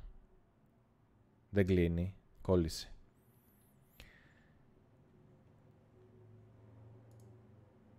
Ε, μισό, να δοκιμάσουμε να μπούμε σε call... Ε, να δοκιμάσουμε να μπούμε λίγο σε call έστω και προσωρινά για να ακούμε το Γιάννη. Έλα, μ' ακούς; Έλα, κόνε. Ωραία, ακούγεσαι. Ε, πάτησα να κλείσω εγώ το Zoom, τώρα που μου είπες να μπούμε σε καινούριο ναι. Zoom, και κόλλησε τελείως. Α, άρα ε, κράσαρε το Zoom στη δική σου πλευρά μάλλον. Δεν ξέρω. Μπορεί. Ωραία. Ε, τώρα, τέλος πάντων, ακούμε τώρα έστω σαν ήχο. Στο, Α, ακούγεσαι, ναι, ακούγεσαι κανονικά. Ωραία. Ε, πρέπει να ακούστηκαν τα περισσότερα από αυτά που έλεγα. Ε, βασικά το social sentiment είναι πολύ σημαντικό στοιχείο για μένα. Δηλαδή, όσα χρόνια είμαι σε αυτήν την αγορά, ε, βιωματικά το έχω δει ότι όταν, ε, όταν έχω μια άποψη ας πούμε, και τυχαίνει κάποια στιγμή γυρνάνε όλοι να έχουν την ίδια άποψη μαζί μου, δεν βγαίνει. Ε, κάτι δεν πάει καλά, αυτό έλεγα. Ε, γενικά τα λες καλά εσύ τα επίπεδα εκεί πέρα στη τεχνική ανάλυση 27 με 27-300 που λες. Ε, συμφωνώ απόλυτα, τα δείχνει και τεχνική ανάλυση. Αλλά πέραν από τεχνική ανάλυση, μου το δείχνει και το sentiment αυτό. Ναι. Εγώ δεν έχω κάνει τίποτα την τελευταία εβδομάδα, αυτό εξηγούσα. Γιατί περιμένω ότι όλοι αυτοί που λένε πάμε κάτω 20 με 23 είναι τώρα όλοι, ε, όλοι αυτοί, ε, ότι θα πέσουν έξω. Με κάποιο τρόπο πρέπει να γίνουν erect. Και ε, αυτό που έγινε μέχρι τώρα στα 26.500 δεν, μου, δεν με πείθει ότι αυτό ήταν. Δεν έχουν γυρίσει αυτοί ακόμα πολύ. Άμα δεις και το social sentiment, το, το fear and greed index είναι χαμηλά ακόμα. Είναι σε επίπεδα fear. Λοιπόν, για να πάρουμε σωστή θέση short πρέπει να πάμε παραπάνω. Αυτοί να γίνουν bullies και εμείς να πιάσουμε καλύτερο short entry. Δεν το έχουμε. Ναι. Δεν το έχουμε αυτό το επίπεδο ακόμα. Ίσως, και νομίζω τα, ναι. τα επίπεδα που δείχνεις εσύ 27 με 27-300 είναι καλά. Ναι, δηλαδή και εγώ πιστεύω εδώ θα αρχίσουμε να βλέπουμε bull post και εμείς σας τα λέγαμε και bottom is in. Εν τω μεταξύ έχει πάρα πολύ πλάκα. Ε, έχω δει και στο Twitter κάποιο. Ε, μου έκανε το, το εξής εντύπωση. Υπάρχουν και κάποιοι πολύ αξιοσέβαστοι trader ξένοι. Ε, οι οποίοι τους βλέπεις ότι κάνουν flip στο δικό τους το sentiment, αλλάζουν δηλαδή την ψυχολογία τους, τσακ μπαμ. Και ξαφνικά εμφανίζουν ένα post, ξέρω εγώ κάτι, που λένε ότι «Α, το πήρα εγώ το long». Το πήρα εγώ το long, το πήρα το, το short. Και τον βλέπεις ας πούμε ότι μέχρι εδώ που τα βάνιασε προσωρινά, λέει εγώ, τότε έκανε πώς το πήρα εγώ το long, αφού όταν, όταν ας πούμε βρέθηκε το υψηλό. Και λέω δες καμιά φορά ρε παιδί μου πώς γίνεται και μπορεί ας πούμε να ο καθένας να μπλεχτεί στο παιχνίδι του εντυπωσιασμού ας πούμε, να, να δείξει ότι ξέρεις εγώ τα βρήκα όλα, το βρήκα και αυτό, το βρήκα και εκείνο, το βρήκα και το άλλο. Και είναι κακό νομίζω αυτό για το χώρο. Πρέπει να... Γι' αυτό και εγώ προτιμώ να πω ότι παρότι ε, το setup αυτό το είχα συζητήσει πριν πολύ καιρό, δεν το πήρα τελικά. Ε, γιατί πρέπει ας πούμε ο κόσμος να ξέρει ποιο είναι το, το ρεαλιστικό το expectation, αυτό που το, η, η ρεαλιστική προσέγγιση των πραγμάτων. Μπορεί να έχεις ένα setup, αλλά η ανάλυση και η εκτέλεση είναι δύο διαφορετικά πράγματα. Μπορεί απλά να μην έχεις χρόνο, μπορεί να μην το νιώθεις, ρε παιδί μου, μπορεί να μην yeah. Ναι. σε αρέσει. Μπορεί να ναι. θεωρήσει ότι είναι πιο σημαντική η μεγάλη εικόνα και δεν θες τώρα να μπλακίζεις για ένα μικρό trade. Λες, άστο να πάει, δεν πειράζει, ρε παιδί μου. Ναι. Το δεύτερο που ήθελα να πω είναι, ε, έβαλα τώρα ένα link από την coinanalyze.net στο, στο chat του YouTube. Ε, για πάτα να τα ανοίξει μέσα και δεν μπορώ να δείξω εγώ εικόνα. Ε, μισό. Ε, δεν το βλέπω. Μπορείς να μου το στείλεις στο, ναι, ε, στο Discord. Στο, ναι. Ωραία. Είναι αυτό. Ε... Λοιπόν, εκεί θα δεις... Το έχεις ανοίξει τώρα. Ε, ναι. Ωραία. Ωραία. Εκεί ε, αυτό που θέλω να δείξω είναι το aggregate το 50 από κάτω. Ναι. Το οποίο είναι το ενδιαφέρον του κόσμου ας πούμε, να βάλει μάρκες στο καζίνο, να το πω έτσι. Ναι. Των traders να ανοίξουν θέση long και short, δεν έχει σημασία να, να παίξουν. Ας πούμε. Εκεί θα δεις, τώρα, εγώ έχω επιλέξει τις μίας ώρα. Ε, δεν, δεν, βλέπω... Αν, αν διαλέξεις, ναι, μία ώρα έχεις και ώρα. Και το πας λίγο προς τα πίσω, ναι, πήγαινε το προς τα πίσω αρκετά, για να βλέπουμε και τα σημεία εκεί που ήταν η, η τιμή στις 30.000 πριν την ε, μεγάλη πτώση. Ε, για να δεις που είναι τώρα το open interest σε σχέση, πήγε το λίγο πιο πίσω, ε, για να έχεις περισσότερο ιστορικό. Ε, θα το δεις, μάλλον έχεις καθυστέρηση. Κάτσε σου κάνω ένα share στο... Εντάξει. Ε, θα σου κάνω ένα share στο... Ωραία, ωραία, τώρα, τώρα το βλέπω το, το, το γυρισχύση. Ωραία, ναι, ναι, έτσι, έτσι, έτσι. Λοιπόν, θα δεις εκεί πέρα, λοιπόν, πριν την πτώση, εκεί που είμαστε στα 30.000 περίπου, εκεί το Open Interest έπαιζε σε τιμές που ήταν κοντά στα 11 δις, βλέπεις, ναι. κοντά 11, 11 billion. Ε, κοίτα πόσο έπεσε και πόσο αρνείται να σηκωθεί. Δηλαδή, ακόμα ε, έκανε ένα ψευτοπάμο τότε που πήγε στα 28% για ευνόητους λόγους. Μετά ξαναέπεσε. Εμένα αυτές οι κινήσεις που έχουν γίνει τις τελευταίες μέρες και το 25.000 που έδωσε 24.900 και ε, αυτές οι κινήσεις που κάνει σήμερα και χτες, ας πούμε, 26.500 κάπου εκεί, ε, μου φαίνονται σε μια απέλπιδα προσπάθεια των market makers να πυροδοτήσουν ξανά το ενδιαφέρον του κόσμου, να πείσουν τον κόσμο να ξαναβάλει μάρκες στο καζίνο. Γιατί βλέπεις ο κόσμος έχει, είναι 20% κάτω και έτσι, το ενδιαφέρον. Ναι. Δεν υπάρχει ενδιαφέρον. Ε... Ε, να προσθέσω κι εγώ σε αυτό το σκεπτικό, ε, αν μου επιτρέπεις, ότι ναι. θα δεις ότι πότε ανεβαίνει το open interest από τη στιγμή που πέσαμε και μετά, μόνο σε pumps. Δηλαδή βλέπεις εδώ το ενδιαφέρον του κόσμου είναι όταν αρχίζει να παμπάρει. Δες, από εδώ, από το τελευταίο pump, έχουμε μια κάποια άνοδο ε, και, και στα δύο σκέλη. Και σε αυτό το μεγάλο pump, μεγάλο, τέλος πάντων αυτό το pump που ξεχωρίζει σε σχέση με το price action.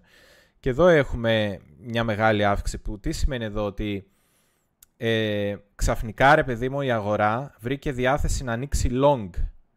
Ναι εντάξει, ε, όταν είσαι μεγάλη εντάξει, ε, ναι. Υπάρχει μια σχετική αύξηση, αλλά δεν θα είναι λίγο μεγάλη. Καταλαβαίνεις. Ε, ναι. Εγώ ε, τελικά είμαι εκεί που ήμουν. Σε, σε αντιπαραβολή όμως, δεν βλέπουμε όσο καθόταν η αγορά εδώ στάσιμη να, να ξέρεις, ας πούμε, εκεί που θα έλεγα εγώ ότι ρε εσύ, λες τελικά να μην πάμε πιο κάτω.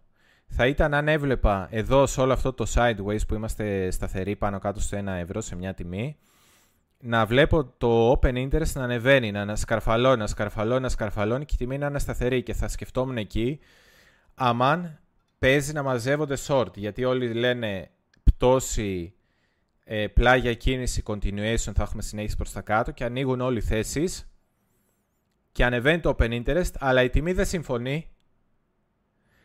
Ε, άρα, εμένα μου φαίνεται εδώ ότι δεν υπάρχουν ε, ε, πάρα πολλά ανοιχτά short για να πεις, ρε παιδί μου, ότι θα γίνει ένα πολύ μεγάλο squeeze και μετά θα φύγουμε πάνω από τις περιοχές ε, αντίστασης και θα ξεκινήσουμε ξανά την πορεία μας προς τα 30. Ε, αυτή τη στιγμή κάτι τέτοιο σε μένα δεν φαίνεται από αυτή την εικόνα.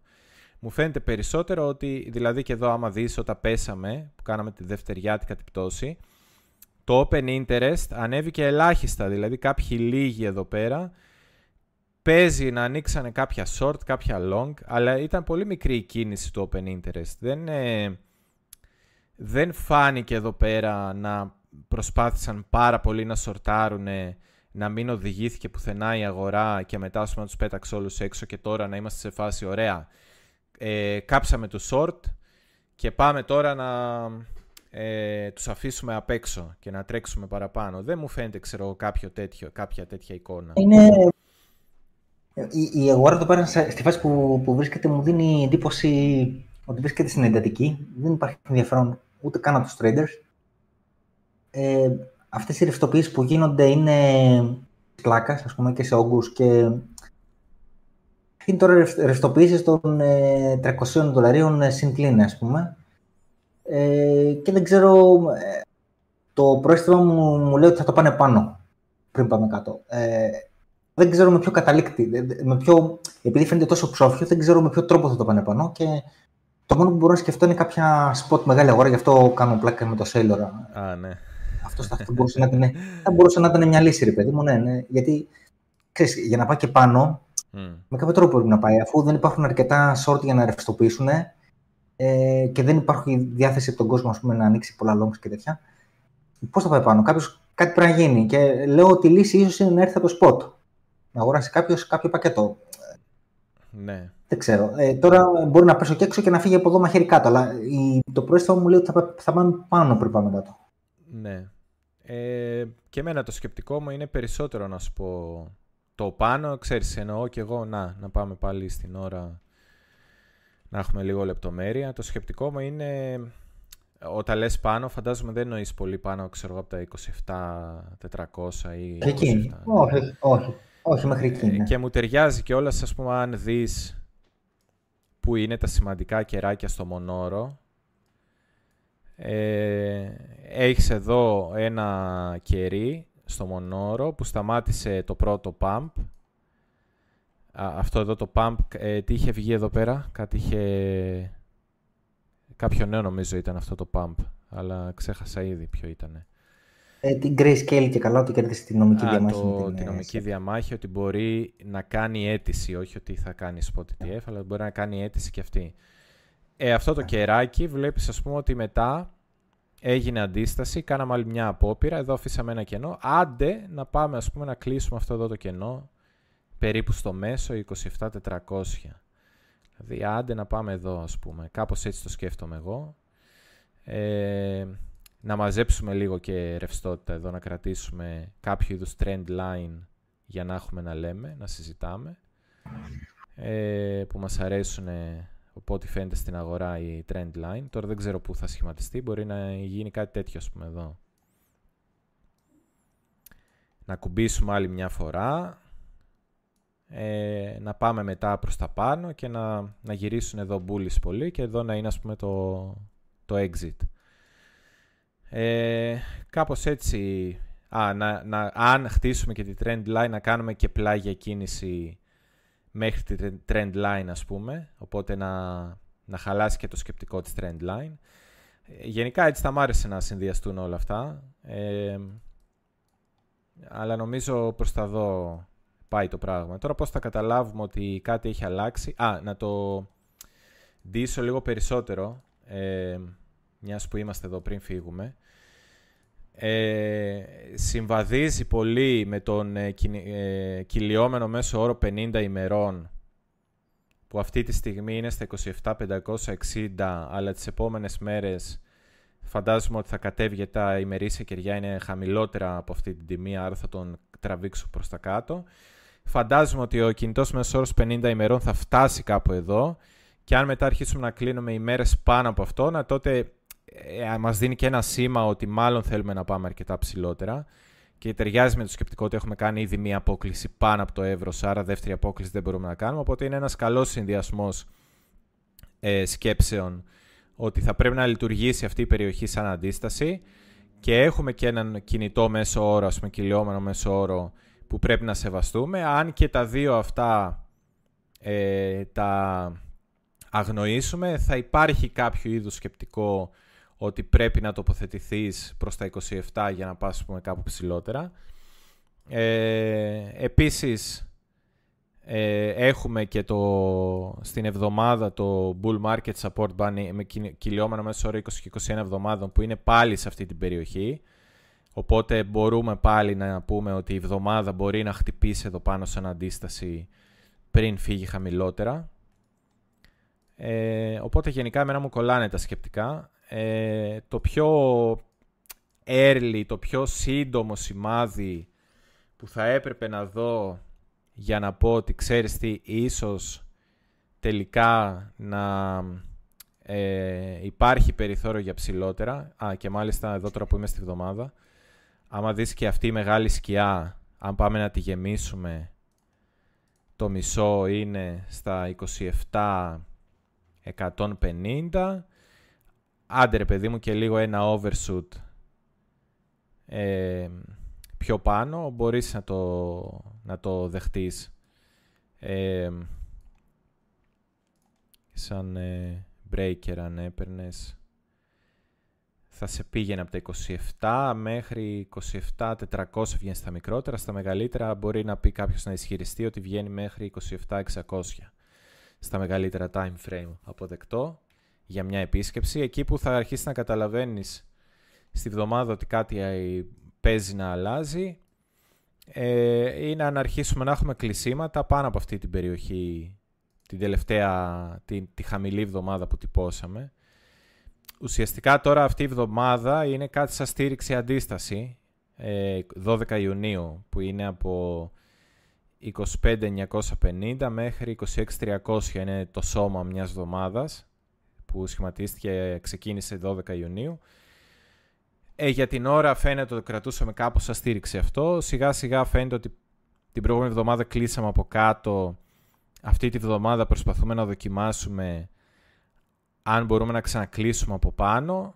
Ε, εδώ είναι το πιο σύντομο σημάδι που μπορεί να δει κάποιος στη βδομάδα για να, για να σκεφτεί ας πούμε αν ε, υπάρχει περίπτωση να πάμε ψηλότερα αλλά για μένα ακόμα πιο έγκυρο είναι το, η εσωτερική εβδομάδα ε, αυτό που δείξαμε και πριν το εύρος που είπαμε και πριν 25.350 με 26.820 απλά αν το κλείσιμο εβδομάδας είναι πάνω από, πάνω από τα 26.300 ε, ίσως να έχεις μια μεγαλύτερη προδιάθεση να σπάσεις το εύρος της εσωτερικής εβδομάδας προς τα πάνω.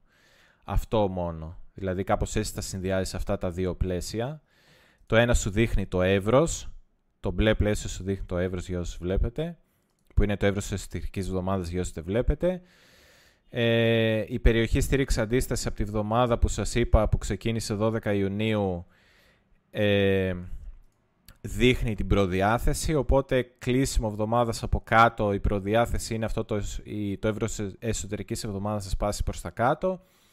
Κλείσιμο εβδομάδας από την πάνω μεριά ε, της εβδομάδας της 12 Ιουνίου δίνει την προδιάθεση η εσωτερική εβδομάδα, το εύρος της εσωτερικής εβδομάδας να σπάσει μάλλον προς τα πάνω.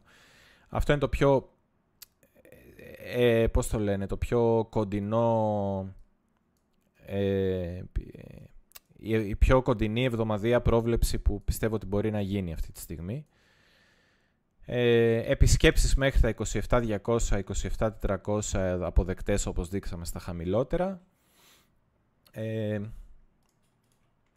δεν θυμάμαι αν είχαμε δείξει μήνα την προηγούμενη φορά, αλλά ας κάνουμε μια επανάληψη ότι στο μήνα η εικόνα ούτως ή άλλως δεν είναι πολύ καλή, ε, γιατί είτε το δεις σαν μια εβδομάδα, ε, όχι μια εβδομάδα, ένα μήνα που ε, αγκάλιασε την τιμή άλλων τριών μηνών πλέον έχουμε κλείσει κάτω από αυτό το εύρος. Σχηματίστηκε ένα εύρος δηλαδή τον μήνα Απρίλιο από τα 27 μέχρι τα 31. Το τηρήσαμε, το σεβαστήκαμε αυτό το μηνιαίο εύρος μέχρι και τον Ιούλιο και τον Αύγουστο το σπάσαμε προς τα κάτω. Έχει γίνει break of structure, ε, έσπασε η δομή δηλαδή. Αυτό σημαίνει break of structure. Η δομή είναι το ότι είχαμε ένα εύρος ή τέλος πάντων είχαμε ένα χαμηλό, ψηλότερο χαμηλό, θα έπρεπε να έχουμε ακόμα πιο ψηλό. Δηλαδή τα χαμηλά μας θα έπρεπε να είναι πηγαίνουν όλο και ψηλότερα. Είτε το δεις σαν εύρος που σχεδιάζουμε όλο αυτό. Είτε το δει κάποιος σαν ψηλά, ε, σαν χαμηλά και ψηλά, swings που λέμε. Είχες ένα χαμηλό, είχες ψηλότερο χαμηλό στο μήνα. Για να μην σπάσει η δομή θα πρέπει να κάνεις ένα ψηλότερο χαμηλό. Και μετά ψηλότερο ψηλό και ούτω καθεξής. Ε, αυτό έχει σπάσει τώρα Άρα αυτή η περιοχή εδώ που έσπασε στα 27.250 που συμφωνεί με τα προηγούμενα που είπαμε ε, πρέπει να λειτουργεί σαν αντίσταση. Άρα και εδώ συμφωνούμε και στο μήνα συμφωνούμε ότι περίπου αυτές οι τιμές είναι αποδεκτές και σεβαστές να πάμε μέσα στο μήνα για να ε, συμβεί και αυτό που λέει ο Γιάννης ότι το gut feeling το ότι πρώτα θα πάμε η, η διέστηση που έχει ότι πρώτα θα πάμε ε, προς τα πάνω πριν πάμε προς τα κάτω. Ε, όλα αυτά, ας πούμε, αν τα παντρέψεις, είδαμε εβδομάδα, είδαμε μήνα, είδαμε ώρα, είδαμε τετράωρο, νομίζω ταιριάζουν πάρα πολύ. Ναι, ναι. Ε, από περιέργεια και στη μέρα. Στη μέρα άμα δεις το κάτω μέρος του μήνα, το κάτω μέρος του μήνα, ε, του, εκεί που ξεκίνησε το κάτω μέρος του εύρους του Απριλίου, ο Απρίλιος έβαλε στο μηνιαίο το, το εύρος, είναι ακριβώς εκεί που υποτίθεται ότι ήταν ε, το πρώτο κόκκινο κερί μετά την άνοδο, τη μεγάλη ας πούμε, από τα 19, που αρχίσαμε να δημιουργούμε, το, να κάνουμε διανομή. Από εδώ και πάνω ξεκίνησε η διανομή και αυτό ας πούμε λέγαμε μέχρι κάποια στιγμή ότι θα έπρεπε η αγορά να το σεβαστεί σαν στήριξη και είχε δώσει και την επιβεβαίωση στα, στα νέα για την BlackRock, ε, πάνω από εδώ δηλαδή, ότι ξανα, ε, ξαναυπάρχει ενδιαφέρον. Και από εκεί και πέρα το κάναμε αντίσταση. Βλέπεις και η, και η μέρα λοιπόν συμφωνεί, γιατί η μέρα είναι από ε, 27 μέχρι 27.450, δηλαδή βάλαμε και τη μέρα και τη βδομάδα και το μήνα και το τετράωρο και το δίωρο και το μονόρο αυτή εδώ η περιοχή 26.800 με 27.400, 27 με 27.400 όπως θέλετε πείτε το ε, είναι η περιοχή η οποία είναι αποδεκτό να την ξανασυναντήσουμε μπροστά μας αλλά είναι αντίσταση, είναι, είναι για short. Πάνω από εκεί αρχίζει και αλλάζει το, το θέμα πάλι, οπότε γι' αυτό είναι και καλό short, γιατί ξέρεις ότι ε, έχεις, είσαι πάρα πολύ κοντά στο να αλλάξει η εικόνα. Ναι. Ε, τώρα έτσι για να τα βάλουμε λίγο σε ένα χρονικό ορίζοντα. Για να δούμε. Ας πούμε, εντάξει λέμε πρόσκαιρα πάει πάνω, μετά πάει κάτω. Ε, για το δεύτερο σκέλος το μετά πάει κάτω. Mm. Επειδή συζητάνε κάποιοι φίλοι στο chat τι γίνεται με την Binance. Με την Binance αυτό που βλέπουμε είναι ότι συνεχίζονται οι παρετήσεις τελεχών από την Binance US είτε από την Binance Global ε, και η φημολογία είναι ότι αυτό έχει σχέση με το criminal case που ετοιμάζει το Department of Justice της, ε, των ΗΠΑ εναντίον της Binance ε, Global, αν έχω καταλάβει καλά, όχι μόνο της US.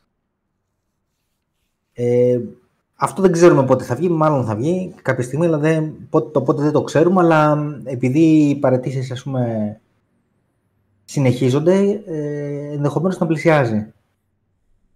Το δεύτερο που θέλω να πω σχετικά με την Binance είναι ότι η τράπεζα με την οποία συνεργάζονταν για να κάνει εμβάσματα, αναλήψεις και καταθέσεις ε, ευρώ ε, έχει ανακοινώσει, το θυμάστε, φαντάζομαι, το θυμούνται πολύ, εδώ και δύο-τρεις μήνες, έχει ανακοινώσει ότι στις 25 Ιανουαρίου κόβει τη συνεργασία με την Binance.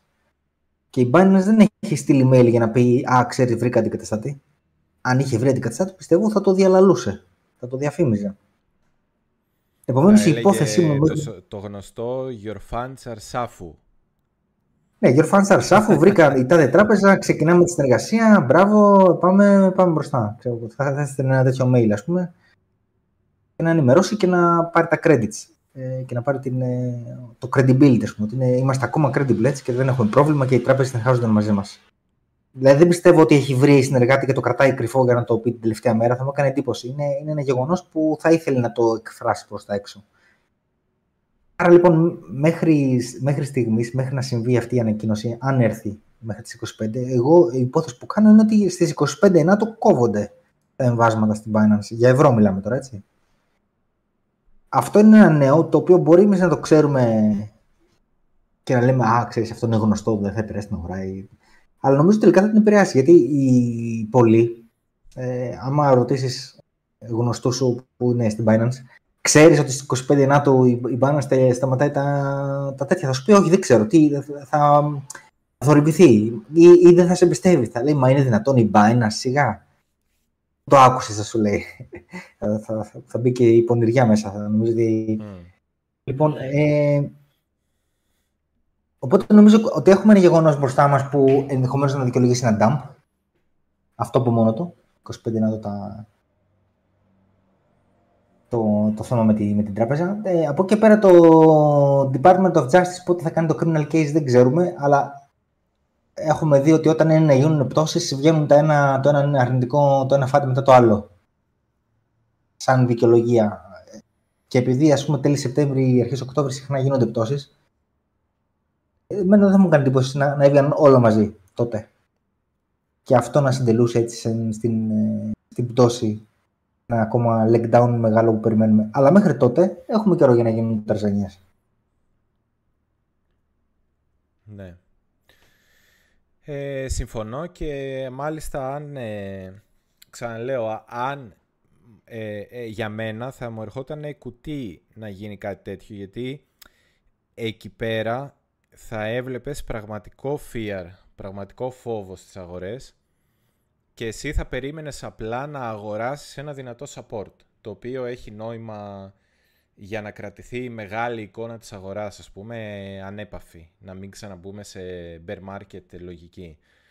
Οπότε ε, θα έκανε και πάρα πολύ εύκολο ε, πάρα πολύ εύκολη τοποθέτηση. Θα ήξερες, ρε παιδί μου, ότι ήρθε το χτύπημα που περίμενες μαζί με την πτώση της τιμής, να τρομάξουν τους πάντες, να αλλάξουν χέρια τα νομίσματα, δεν θα είναι fad, θα είναι και πραγματικό το νέο. Αλλά αν η αγορά έχει λόγο να επιβιώσει, θα σταματήσει η πτώση εκεί που πρέπει να σταματήσει. Δηλαδή εκεί, κάτω, στο σημείο κάτω από όπου θα αλλάξει πάρα πολύ το structure, η δομή της αγοράς, που είναι είτε στο μήνα, δηλαδή αν κάποιος έπρεπε να πει και πού είναι αυτό το σημείο, ε, πού θα άλλαζε πάρα πολύ στο μήνα η δομή της αγοράς. Ε, αν πηγε... σκεφτείτε ότι αυτό που έχει νόημα στο μήνα είναι περίπου αυτή η περιοχή. Μπορεί κάποιος να βάλει και, το, και την κάτω περιοχή να, να περικλείσει. Να βάλει δηλαδή από τα 23-360 στο μήνα μέχρι και τα 19,5. Ε, αυτό ταιριάζει και με το να γεμίσουμε το, τη σκιά του κεριού 21300 ταιριάζει με πολλά πράγματα. Ταιριάζει ότι δεν μπορείς όταν πας σε, σε μια στήριξη να κουμπίσεις οριακά την πάνω μεριά, συνήθως κάνεις μια γρήγορη επίσκεψη και πιο μέσα, άρα τα μισά αυτού του κεριού είναι και αυτά περίπου 21600. Αν κατέβεις τη βδομάδα βλέπεις ότι τα 21800 είναι το σημαντικό επίπεδο που σεβαστήκαμε στη πτώση με το, τα νέα του USDC, άρα και αυτό είναι πολύ κοντά σε αυτή την περιοχή. Ε, βλέπεις ότι όλη η δομή της αγοράς θα άλλαζε αν πηγαίναμε, ξέρω εγώ, κάτω από τα 19, 19.400, 19.200, 19.300, οπότε ξέρεις, ρε παιδί μου, ότι όλη αυτή η περιοχή, δεν ξέρεις ακριβώς που θα σταματούσε η πτώση, αλλά όλη αυτή η περιοχή έχει νόημα αγοράς. Γιατί αν ξαναμπαίναμε εσύ βάζεις και αυτό το υψηλό εδώ, το week, πολλές φορές, θα μην το ξεχάσουμε. Ναι. Εσύ βάζεις και αυτό το ψηλό εδώ του Δεκεμβρίου, 12 Δεκεμβρίου, mm ε, εβδομάδας 12 Δεκεμβρίου, ε, που είναι 18.400. Σωστά. Εν πάση περιπτώσει, ε, ξέρεις ότι αν η αγορά έπεφτε κάτω από αυτά τα επίπεδα, ξαναμπαίνουμε ξεκάθαρα σε μια λογική ε, ηλκάπο, πάμε για τα 12, για τα 8, δεν ξέρω όλα αυτά που λέμε κάθε φορά. Ε, άρα, αν ο χώρος έχει νόημα και εμείς ξέρουμε ότι αργά ή γρήγορα το Spot ETF θα γίνει. Τώρα, να ξεκίνησαν όλοι να κάνουν αιτήσεις Spot ETF. Εγώ καταλαβαίνω ότι για να ξεκίνησαν όλοι πάνω κάτω ταυτόχρονα να κάνουν αιτήσεις. Ε, off the record, έχει ψηλοσυζητηθεί ότι θα εγκριθούν τα spot ETF. Ήρθε η ώρα, ρε παιδί μου. Η ώρα όταν λέω ήρθε δεν εννοώ σήμερα αύριο. Ότι ήρθε ο καιρός ε, μέσα στο 24 για παράδειγμα, δεν ξέρω πότε θα γίνει, λέω εγώ τώρα θεωρητικά, μέσα στο 24 θα έχουμε spot ETF. Έχει κυκλοφορήσει στους κλειστούς κύκλους και γι' αυτό όσοι έχουν fund και γι' αυτό η φαγωθήκη Grayscale να γυρίσει, αλλιώς θα κρατούσε το Trust που έχει με τα GBDC. Ε, έχει φαγωθεί και αυτή να το κάνει spot ETF. Και η BlackRock θέλει να το κάνει, να φτιάξει spot ETF, η Grayscale να γυρίσει το Trust σε spot ETF. Άρα ε, σε κλειστούς κύκλους off the record, εγώ η, η αντίληψή μου είναι ότι θα γίνει κάποια στιγμή το spot ETF. Είναι, ε, έχουν πέσει χειραψίες σε συμφωνίες, υπογραφές αλλά δεν μπορεί να γίνει από τη μια μέρα στην άλλη. Πρέπει να περάσει μια περίοδος που θα το χωνέψει η αγορά και δεν θα προκαλέσει ε, μεγάλες διακυμάνσεις. Είναι που είναι τα κρύπτο πολύ, έχουν μεγάλη μεταβλητότητα. Ε, θέλουν κάπως, ρε παιδί μου, να προστατέψουν θεωρητικά να προστατέψουν το μέσο επενδυτή, πρακτικά και αυτοί να έχουν το χρόνο να προετοιμαστούν για τις διαδικασίες τους. Πώς θα βρούνε ε, πώς θα νομοθετήσουν το Spot ETF οι νομοθέτες και αυτοί που κάνουν, αυτοί που θα εκδώσουν το Spot ETF να κάνουν όλα τα διαδικαστικά. Ποιος θα τα κρατάει, με ποιες συνθήκες, είναι πάρα πολλά φαντάζομαι που πρέπει να προβλεφτούν και να γίνουν. Ίσως θα θέλουν να κρατάνε και κάποια BTC, δεν ξέρουμε. Ε, ο, από εκεί και πέρα η σπέκουλα πάει μακριά. Ε, Άρα να ξαναπάμε εκεί που θέλω να καταλήξω, να ξαναπάμε σε περιοχές που μπαίνουμε σε, σε, σε λογική βαθύ bear market, δεν βρήκαμε το, το bottom του κύκλου, δεν είναι αυτό και είναι κάπου χαμηλότερα, ε, για μένα η πιθανότητα μειώνεται ακόμα περισσότερο. Το θεωρώ ότι δεν βγάζει νόημα, έχοντας πει όλα αυτά, ότι μάλλον το Spot ETF ε, έχει συμφωνηθεί ότι θα γίνει, αλλά είναι, πρέπει λίγο να περάσει κάποιος χρόνος και γίνουν κάποια πράγματα να δρομολογηθούν. Άρα η αγορά είναι πάνω από αυτά τα χαμηλά. Άρα ποια είναι η περιοχή μεγάλη, ε, που πρέπει οπωσδήποτε να κρατήσει για να μην πάμε σε νέα χαμηλά είναι αυτές οι περιοχές που σχεδιάζουμε εδώ πέρα. Και επειδή έχουμε έρθει πάρα πολύ κοντά σε προηγούμενα χαμηλά που δεν τα έχουμε σπάσει, εμένα πάλι δεν μου βγάζει νόημα δύο φορές να ήρθαμε εδώ σε αυτά εδώ τα... σε αυτές εδώ τις σκιές, τώρα είμαι στη βδομάδα. Σε αυτές εδώ τις σκιές που βάλαμε πρώτη φορά τον Αύγουστο του 2022 να ήρθαμε τόσες πολλές φορές εδώ κοντά στα 25, 25 200, και να τα αφήσουμε έτσι, ανέγκυχτο και να μην πάμε καν σε κάποιο σώμα εβδομαδιαίο. Ε, δε, δεν ξέρω, ε, από την εμπειρία μου ε, είναι ένα στοίχημα που δεν θα, δεν θα έλεγα ας πούμε ακόμα και λάθος τελικά να αποδεχτεί ότι ήταν το σκεπτικό μου. Ε, εγώ νιώθω, ας πούμε, η εμπειρία μου μέχρι τώρα μου λέει ότι δεν θέλω, ας πούμε, να, να... Μου φαίνεται παράλογο εμένα προσωπικά να πω ότι «Α, όχι, εντάξει, μια χαρά μου φαίνεται, ρε παιδί μου, εμένα να, σε, να σεβαστούμε αυτές τις ακρούλες εδώ» και μάλιστα, άντε, πες, είχε μεγάλο ενδιαφέρον, ενδιαφέρον να αγοράσει από εδώ κάτω. Ε, να μην το έχουμε εξαντλήσει να δώσαμε ευκαιρία μία εβδομάδα, δύο, τρεις, τέσσερις, πέντε, έξι εβδομάδες την ευκαιρία να αγοράσουν όλοι. Πάμε παιδιά, όλοι θα γίνουμε πλούσιοι. Όλοι αγοράσαμε το, τη χαμηλότερη τιμή που θα μπορούσε να βρει το BTC από τον Ιούνιο του 23 και μετά. Αν βάλουμε 1, 2, 3, 4, 5, 6, 7 εβδομάδες, γιατί και αυτή δεν είναι μεγάλη διαφορά, είναι 25-300, 100 δολάρια διαφορά. Δηλαδή, από τον Ιούνιο του 23 και μετά ε, είναι η καλύτερη τιμή που θα δούμε και δεν θα ξαναδούμε κάτω από 25. Ποτέ. Και η αγορά σου έδωσε 7 εβδομάδες. 7 εβδομάδες. 7 εβδομάδες είναι 2 μήνες σχεδόν. Σου έδωσε 7 εβδομάδες να τοποθετηθείς. Δεν ξέρω, εμένα μου φαίνεται παράλογο. Δεν βγάζει νόημα αυτό το πράγμα. Και μάλιστα οι 5 από τις 7 εβδομάδες είναι η μια μετά την άλλη. Άρα, αν τα παντρέψεις όλα αυτά και γίνει ένα ωραίο κοκτέιλ και βγει, το ωραίο θα ήταν να βγει, αλλά εντάξει, δεν μπορείς να ξέρεις. Ε, ε, θα τέριαζε πάντως όμως ο Binance, ε, πτώση παραδοσιακών, ε, κάποια ακόμα αύξηση επιτοκίων ή τουλάχιστον ένα signal ότι στον επόμενο χρόνο το dot plot που θα βγει με τις αυξήσεις θα έχει και εκεί μια αύξηση. Κάτι ρε παιδί μου, κάποιο νέο να βγει, να το price action, η τιμή, η αγορά σου δείχνει ότι θέλει να πάει προς τα δω. Κάτω από τα 23, να το πω χοντρικά, θέλει να πάει η αγορά. Το chart σου λέει θέλω να πάω κάτω από τα 23. Ε, τώρα πρέπει να βρεις και τα νέα, το chart στο λέει, τα νέα πρέπει ας πούμε να σου να στο δικαιολογήσουν, να σου πούνε «Α, είδες, πέσαμε, επειδή ε, έγινε αυτό με την Binance, επειδή έγινε ξέρω εγώ το άλλο, έγινε αυτό με την FTX πήρε να πουλήσει τα asset, επειδή θα σου βρούνε λόγους να σου πούνε. Γιατί ε, ο Sailor ε, ε, κάτι κούνησε σε ένα πορτοφόλι που έχει, κούνησε κάτι BTC ας πούμε. Αμάν, λες να πουλήσει. Ξέρεις, θα βρουν μια βλακία, παιδί μου, ναι, κάτι. Ναι. Ναι. Μπορεί να έχει βάση, μπορεί να μην έχει βάση. Αλλά το σκεπτικό είναι αυτό. Η αγορά θέλει να πάει κάπου... Εγώ, ας πούμε, έχω το, το μπλε πλαίσιο. Ο Γιάννης ε, λέει και μέχρι 18.300 είναι ok. Ε, η αγορά νομίζω κάπου εδώ μέσα θέλει να πάει. Ακριβώς που θα πάει, νομίζω όταν θα ζυγώνουμε στα 23 νομίζω θα πάει. Ε, από εκεί και πέρα πρέπει να κάποιος να είναι πολύ προσεκτικός και να, να μην ε, φοβάται πάρα πολύ να, να τσιμπήσει. Ε, και όσο θα πέφτεις, μετά το ρίσκο θα ανεβαίνει στο να μην έχεις τοποθέτηση.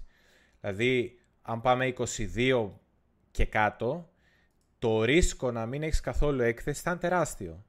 Γιατί το downside, σκεφτείτε το σαν trade, ας πούμε, αν ε, βγάλω τις πολλές γραμμές, ας πούμε ρε παιδί μου ότι το χειρότερο σενάριο ότι λέει κάποιος δεν θα δούμε all time high. Το all time high είναι 69.000. Ε, και θεωρούμε ότι ε, ε, θα κάνουμε την υπόθεση ότι δεν θα δούμε πάνω από 69 και θα κάνουμε και την υπόθεση ότι δεν θα δούμε κάτω από 18. Ωραία, για να, για να έχει μια λογική να δείξουμε το ρίσκο. Ότι δεν θα ξαναμπούμε σε νέα χαμηλά, αλλά δεν θα δούμε και νέα υψηλά. Και το λέω αυτό για να δείξω ότι ακόμα και έτσι, γιατί αν δούμε νέα ψηλά, το ρίσκο είναι ακόμα μεγαλύτερο να μην έχεις έκθεση. Αλλά ακόμα και έτσι το ρίσκο σου πώς γίνεται; Έχεις το long. Κάποια στιγμή πρέπει να μπεις στην αγορά. Γι' αυτό είμαστε εδώ και κάνουμε την εκπομπή. Άμα δεν ενδιαφέρει κάποιον να μπει ποτέ, ε, δεν θα είχε νόημα τώρα να τα λέμε όλα αυτά. Φτάνεις λοιπόν στα 23. Το ρίσκο σου είναι αυτό, δηλαδή ή μάλλον ε, να το βάλω ανάποδα. Θα βάλω το short γιατί όσο δεν μπαίνεις είναι σαν να σορτάρεις από ένα σημείο και μετά. Είναι 23 λοιπόν. Και λες εσύ, όχι, όχι, εγώ θα περιμένω τα 18 και δεν θα μπω καθόλου στα 23. Δηλαδή εσύ περιμένεις να πάρεις ε, ένα ε, έχεις το, το risk reward σου είναι 0,11. Είναι χάλια. Ε, δεν έχει νόημα αυτό. Δηλαδή θα χάσεις, αν αρχίσει να ανεβαίνει η τιμή και εσύ μείνεις απ' έξω, έχεις να χάσεις πολύ περισσότερα από ό,τι να κερδίσεις. Σκέψου τώρα να πέσει και να είσαι στα 22. Το risk rewards είναι 0,08. Αυτό δεν ξέρω πώς μπορώ να το μεγαλώσω. Ε, δεν έχει γραμματοσυρά. Ε, α, να το δω είναι. 40. Ε, δηλαδή από το 0,11 έπεσε, ε, ανέβηκε και άλλο το ρίσκο σου. Δεν έχεις περιθώρια κέρδους, 16%. Σκέψου τώρα να πάει ας πούμε 20-20 μισό και μετά λες ρισκάρω να, να χάσω 237% στο BTC και τι θα είναι αυτό στα alts για να κερδίσω ένα 11% ε, καλύτερη αγορά. Δεν αξίζει. Άρα από τα 23 και κάτω θα πρέπει κάθε μέρα που θα περνάει και εσύ θα λες όχι, όχι, θα πάμε σε νέα χαμηλά κτλ. Ρισκάρεις να χάσεις όλο αυτό το από πάνω. Όλο αυτό το κόκκινο το από πάνω είναι το ρίσκο σου. Είναι πολύ μεγάλο είναι το ρίσκο σου. Ε, αυτό, αυτό είναι το... Με έχεις καμιά ερώτηση; Λοιπόν, ε, ο Σωτήρης Λέει ο Χάρη, Χάρη λέει, ε, φοβερή, πατάμε like. Εγώ θα συμφωνήσω με το Χάρη. Πατάμε like στο βίντεο, τα γνωστά, share, subscribe, όλα. Να μας βοηθήσει λίγο και ο αλγόριθμος να ναι. μας δούνε κι άλλοι. Ναι. Λοιπόν, Αντώνη, υπάρχει μια ερώτηση για σένα. Ο Σωτήρης λέει τι alt σκοπεύεις να πάρεις μέχρι το τέλος του έτους, αν σου δώσει η αγορά την ευκαιρία και αν δεν θες να πεις με τι ποσοστό θα μπεις σε BTC alts αρχικά. Ε, δες. Έχω αρχίσει να γράφω κάποια στο μυαλό μου έτσι για να, να έχω ρε παιδί μου που θα ψαχτώ. Ε, δεν έχω καταλήξει σε όλα γιατί μου λείπουν κάποιοι χώροι. Ας πούμε δεν έχω καταλήξει σε gaming και δεν έχω καταλήξει σε bot. Σε bot τύπου αυτά που διευκολύνουν να κάνεις trading σε decentralized ανταλλακτήρια ή σε on-chain που έχει κάποια μποτάκια που μέσω Telegram και τα λοιπά μπορείς να δίνεις εντολές. Ε, μ' άρεσε το use case και μπορεί να παίξουν αυτά στον επόμενο κύκλο. Και βρίσκω και λόγο να παίξουν γιατί θα έχουν, σίγουρα θα πληρώσουν influencers να τα, να τα τρέξουν πολύ. Ε, θα διαφημίζει ο κάθε μεγάλος influencer κάποιο. Οπότε δεν έχω καταλήξει σε μποτάκι και σε gaming. Ε, σε meme ε, Παρότι λίγο χάλασε η φάση με το Πέπε, γιατί δύο από τους τρεις που το κάνανε ακούστηκε ότι έφυγε, έφυγαν. Ε, έχω ένα Moonbag το οποίο απλά το κρατάω. Ε, και αν η αγορά δείξει όταν θα βρούμε το bottom ότι ε, έχει νόημα το Πέπε για αργότερα μπορεί ας πούμε, να προσθέσω και λίγο αλλά αυτό είναι ας πούμε το, το τελείως ε, shitcoin που δεν θα έχω μεγάλη έκθεση είναι το Moonbag, ρε παιδί μου, με πολύ μικρά, πολύ λίγα χρήματα, να βγάλεις πολλά. Ε, είχα πει κάποτε ότι ε, θα είχα βάλει και ένα πολύ μικρό, πάρα πολύ μικρό ποσοστό σε Dodge, απλά και μόνο λόγω ήλων, γιατί κάποια στιγμή θα το ξανασυλάρει και αυτό τύπου δωράκι, όχι για να με κάνει πλούσιο. Αυτά τώρα που σας λέω είναι τα τύπου δωράκια, ρε παιδί μου. Να βάλεις κάτι ή για να σου κάνει πολλά επί αποτύχει ή να σου κάνει λίγα επί. Το Dodge δεν περίμενα να μου κάνει πολλά επί, αλλά να σου κάνει ένα ωραίο δωράκι. Ε, και μετά από τα πιο μεγάλα, ε, σκέφτομαι ότι το ANDA έχει περιθώρια να δώσει κέρδη στον επόμενο κύκλο και πιστεύω ότι θα το δούμε, είναι ήδη σε καλές τιμές και πιστεύω ότι θα το δούμε γενικά σε πολύ καλές τιμές για να δικαιολογεί μια σοβαρή αγορά. Ε, το Solana βλέπω ότι ε, έχει πολύ πιστό κόσμο και παρότι έχει φάει πολύ ξύλο έχει οικοσύστημα και είναι αρκετά γρήγορο σε σχέση με άλλα. Βέβαια θα πει κάποιος είναι πολύ centralized. OK, okay, δεν με ενδιαφέρει η τεχνολογία, ξεκάθαρα. Ε, με ενδιαφέρει να χαϊπάρει στο, στον επόμενο κύκλο και να βγάλει τα λεφτά του. Αυτό με ενδιαφέρει. Τώρα τεχνολογία ε, είναι μια συζήτηση που την έχουμε κάνει πολλές φορές.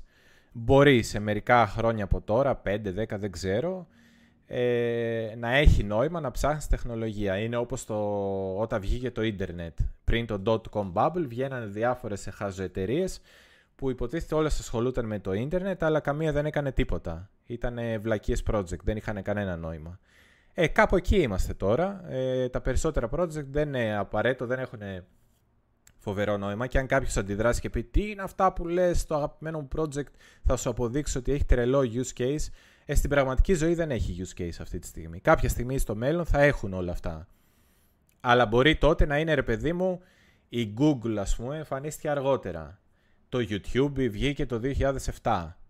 Ε, το Twitch βγήκε το 2015, ξέρω εγώ. Δεν βγήκανε στο dot-com bubble. Βγήκαν πολύ αργότερα μεγάλες εφαρμογές που είχαν πραγματικό use case στο ίντερνετ. Ε, κά- κάτι τέτοιο θα γίνει και στα crypto, οπότε μέχρι τότε δεν μιλάμε για τεχνολογία. Για το ETH έχω πει, αν το βρω το FBTC κοντά στο 0,04 κάπου εκεί ας πούμε για μένα θα δικαιολογούσε μια καλή αγορά στο ETH. Ε, και θέλω λίγο να δω ε, Arbitrum και Aptos είναι η αλήθεια. Δεν έχω αποφασίσει ε, ακόμα.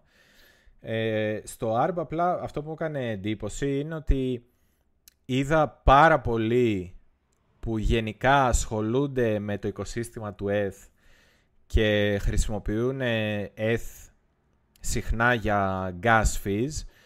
Όταν ανέβηκαν πολύ τα gas fees, ε, από όλες τις επιλογές που είχαν, ε, άρχισαν να χρησιμοποιούν πολύ το Arbitrum και μάλιστα τρέξανε και meme coins εκεί και τα λοιπά γιατί ε, είχε πολύ καλά fees και σκέφτομαι ότι θα έρθει κάποια στιγμή στο επόμενο bull run που το ETH θα τρέξει και θα έχει πάρα πολύ ψηλά fees.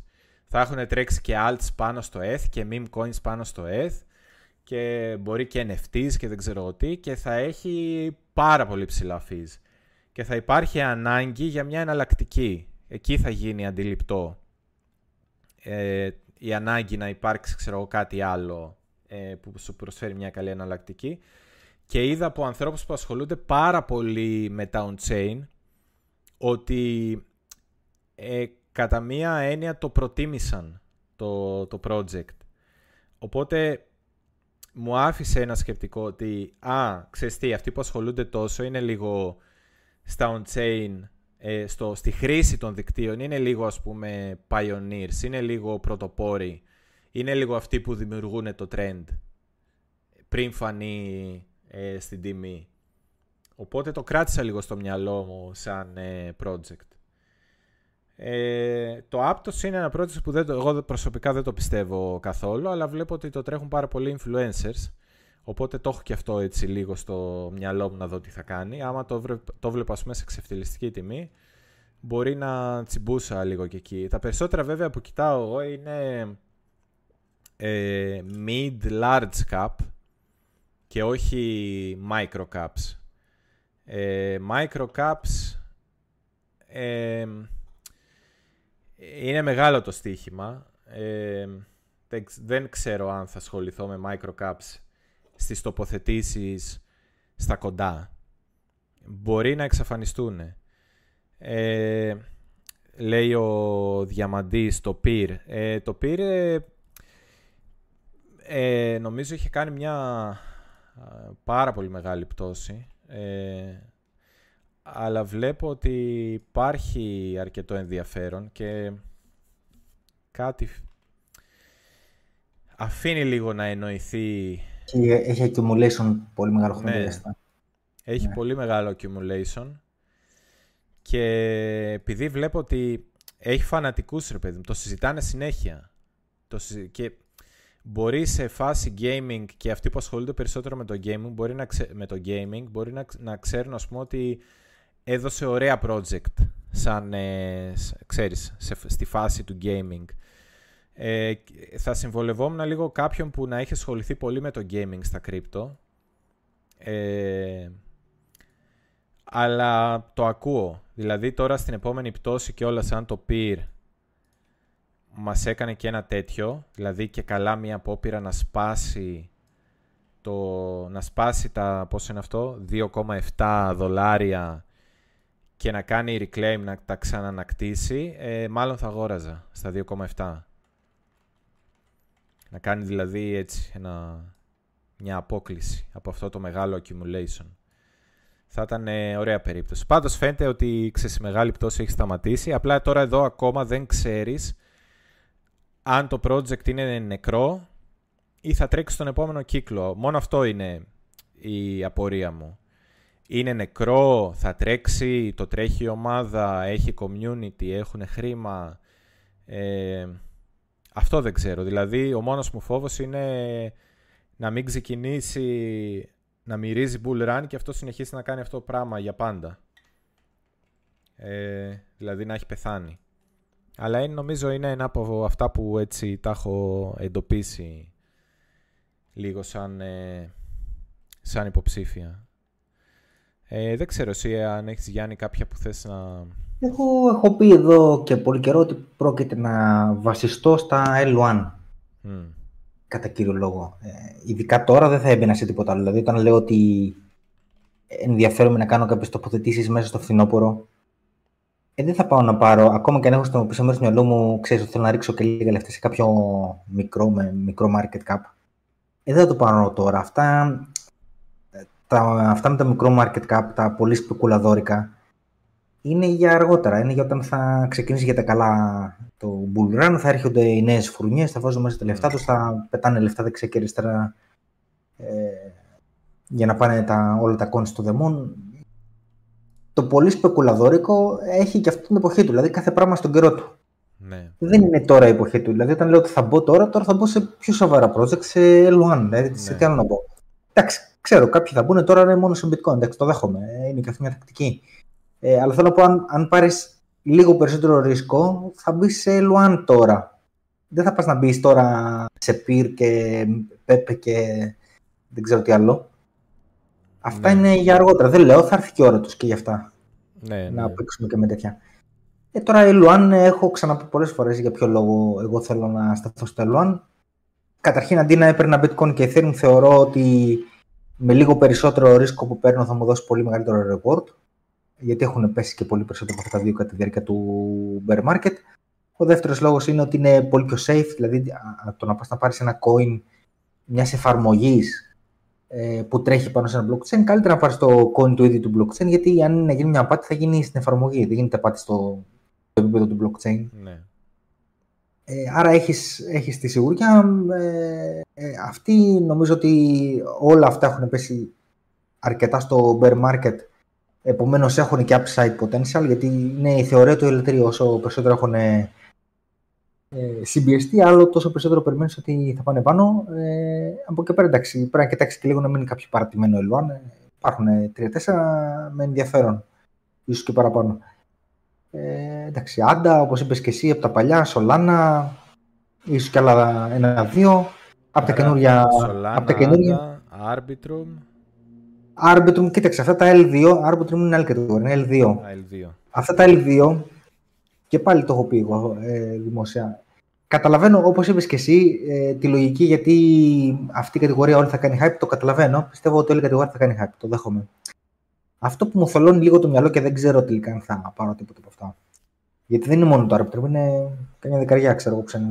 Κάπως στην ίδια κατηγορία. Ε, δεν μου αρέσει καθόλου που πρωτοβγήκανε με πολύ μεγάλο market cap. Δηλαδή το καθένα είχε ένα με ένα μισή δις τον πρωτοβγήκανε. Mm. Και το δεύτερο είναι ότι έχουν, επειδή είναι καινούργια νομίσματα, έχουν πολύ μεγάλο πληθωρισμό. Δηλαδή, τι τιμή έχει σήμερα το άρμπιτρο μου, έχει, έχει πέσει κάτω από ένα δολάριο τώρα, δεν ξέρω, έχει 80 cent, πόσο έχει; 70. Το 80 cent σήμερα, ναι, το 80 cent σήμερα δεν θα είναι ίδιο με το 80 cent το 2025 όταν θες να πουλήσεις. Ε, λόγω του πολύ μεγάλου πληθωρισμού. Τότε ε, το market cap δηλαδή που θα έχει, στο οποίο σε οδηγεί σήμερα το 0,80 είναι πολύ μικρότερο από το market cap στο οποίο θα σε οδηγεί το 25 το 0,80. Δηλαδή υπάρχει και το θέμα δηλαδή, να απορροφήσει τον πληθωρισμό με τα νέα κεφάλαια που θα έρθουν να μπουν. Ε, αυτά τα δύο στοιχεία κάπως με κρατάνε και δεν ξέρω τελικά τι θα κάνω με τα L2. Ε, αλλά τα, τα L1 νομίζω είναι άχαστο, άχαστο τέλος πάντων, εντός εισαγωγικών. Ε, είπαμε λοιπόν από τα παλιά και τα, από τα καινούργια, γιατί ρωτάει και ο φίλος ο Αλέξανδρος Κυριακίδης, από τα καινούργια έχω ξεχωρίσει το Aleph Zero, στο οποίο τρέχω και ακόμα. Ναι, είναι, ε, ο, ο Αλέξανδρος Κυριακίδης είναι και νομινήτρος στον κόβο μου, τον ευχαριστώ. Ε, γενικά η λογική λέει ότι τα, τα LOAN ανεβαίνουν πολύ. αυτό έχει συμβεί σε προηγούμενους κύκλους. Αυτό περίμενα να συμβεί και τώρα. Ε, αυτή είναι η κατά βάση, κατά βάση λογική. Ε, με το Solana υπάρχει τώρα ένα θέμα με την FTX, γιατί έχει μεγάλο μέρος της κυκλοφορίας το έχει FTX και πήρε σήμερα το approval ότι θα πουλάει, αλλά και αυτές οι πωλήσεις κάποια στιγμή θα τελειώσουν. Mm. Ε, επομένως, κατά πάσα πιθανότητα θα μας δώσει καλύτερη τιμή για να αγοράσουμε, νομίζω. Ναι. Κάποιος ρώτησε και για το Chainlink, επειδή είναι το μόνο σοβαρό Oracle. Εντάξει, το είχα στον προηγούμενο κύκλο και το μετάνιωσα. Μου έτρεξε λιγότερο από όλα καλά. Δεν θα το ξανακούμπησω εγώ. Και νομίζω, νομίζω ότι όσοι το είχαν στον προηγούμενο κύκλο και ήταν πολλοί, ότι σε αυτόν τον κύκλο δεν πρόκειται να το ξανακούμπησουν. Δηλαδή έχει ε, κάνει πολύ. Και εγώ είχα κάποια στιγμή και με απογοήτευσε. Έχει κάνει πολύ αρνητική διαφήμιση στον εαυτό του με αυτά που έκανε στον προηγούμενο κύκλο. Ε, ναι, δεν ξέρω. Κάποια στιγμή πιστεύω ότι θα έρθει η ώρα για τα Oracle και θα τρέξει πάρα πολύ τότε το Chainlink και θα μας αφήσει ανοιχτό το στόμα. Δεν ξέρω αν έχει έρθει η στιγμή που πραγματικά ο χώρος χρειάζεται Oracle. Ε, αυτό είναι τώρα το στοιχείο. Κοίταξε, όλες, όλες, όλες οι DeFi εφαρμογές χρειάζονται Oracle. Δεν λέω ότι δεν χρειάζεται και δεν χρησιμοποιείται. Λέω ότι δεν έτρεξε. Και ο λόγος που δεν έτρεξε ήταν ότι κάθε Παρασκευή στο προηγούμενο Bull Run, μα κάθε Παρασκευή, επί μήνες, πουλάγανε μεγάλες ποσότητες. Ναι. Η ίδια η ομάδα. Ναι, ναι. Αυτό το, το θυμόμαστε. Και, δεν... και άτομα που δουλεύανε δηλαδή μέσα. Ναι, ναι, ναι. Όχι, δηλαδή μετά υπήρχε... αμφισβήτητο. Το, το είχα δείξει εγώ σε ένα βίντεο. Αδιαμφισβήτητο με τις διευθύνσεις κτλ. Ναι, ναι. Μα το επιβεβαιώσανε Αυτό... και άτομα που δουλεύανε. Οπότε... Ναι, ναι, ναι. ναι. Δεν ήταν, δεν ήταν ε, ε, κρυφό. Έλεγε, μάλιστα είχαν και δημόσια μιλήσει γι' αυτό και λέγανε ότι ξέρεις, εμείς αυτά τα λεφτά τα χρησιμοποιούμε ας πούμε, για, την, ε, για τη μελλοντική επέκταση του project κτλ. Ε, το θέμα είναι ότι όλοι όσοι το είχαμε στο προηγούμενο Bull το θυμόμαστε. Δεν είναι αυτή μια μνήμη που φεύγει, θυμόμαστε τι κάνανε. Ε, και εγώ, εγώ δεν θα το ξανακούμπω. Αν θέλει να τρέξει, τρέξει. Ε, εντάξει, δεν μπορεί να τα πιάνεις κιόλα στα κρυπτό. Ε, αλλά σκέφτομαι ότι όπως είμαι εγώ σε αυτή τη θέση, έτσι είναι και πολλοί πολλοί άλλοι ναι. που δεν θα το ξανακουμπάγανε. Άρα αυτό μάλλον είναι ένα ένας λόγος για να μην τρέξει πολύ. Προφανώς. Στο Bull Run όλα ανεβαίνουν, θα ανεβεί και αυτό. Αλλά λέμε αν υποαποδώσει έναντι άλλων. Ναι, γιατί άμα σκεφτείς και από εδώ τώρα ε, που είναι, άντε πες να πάει χαμηλότερα, να πάει κάτω από το 4,9. Ε, λογικά δεν θα πρέπει να πάει κάτω από 3,8, 3,9, 3,87, κάπου εκεί. 3,9. 3,9 για να σου κάνει 10 επί πρέπει να πάει 39. Ε, το οποίο φτάνεις πολύ ψηλά στο προηγούμενο top και δε, ξέρεις, είναι αυτό που δεν ξέρεις ε, αν αυτό το project θα πάει πολύ ψηλότερα σε all time high. Ε, οπότε είναι από αυτά τα project που ε, μπορεί ρε παιδί μου να σου δώσει ένα 10 επί αλλά έχεις μετά άλλα που είναι large cap με παρόμοιο market cap, το οποίο ξέρεις σίγουρα ότι θα σου δώσουν 10 επί και παραπάνω, έτσι. πας για το παραπάνω. Έτσι, έτσι. Δηλαδή τώρα ας πούμε το ANDA σκέψου να το δούμε κάποια στιγμή 18 cents. Ε, ναι. είσαι 1000% σίγουρος ότι θα σου κάνει πάνω από 10 επί. Ναι, ναι. Δεν υπάρχει περίπτωση. Ήδη και από εδώ που είναι, οι πιθανότητες να σου κάνει 10 επί είναι πολύ μεγάλες ε, θα μπορούσε σχεδόν κάποιος να πει ότι είναι βέβαιο. Αλλά εγώ σου λέω, αν πάει 18 cents, σε 1000% σίγουρος θα κάνει 10 Οπότε τα λεφτά που θα έβαζες, ξέρω εγώ, στο Chainlink, αρχίζει να σκέφτεσαι μήπως θα τα έβαζα, ξέρω εγώ, στο ADA. Είναι και τα δύο μεγάλα project. Με ιστορία, με κάνουν κάτι, ρε παιδί μου, σοβαρά φαίνονται σαν project κτλ. Γιατί να ρισκά σε αυτή τη φάση.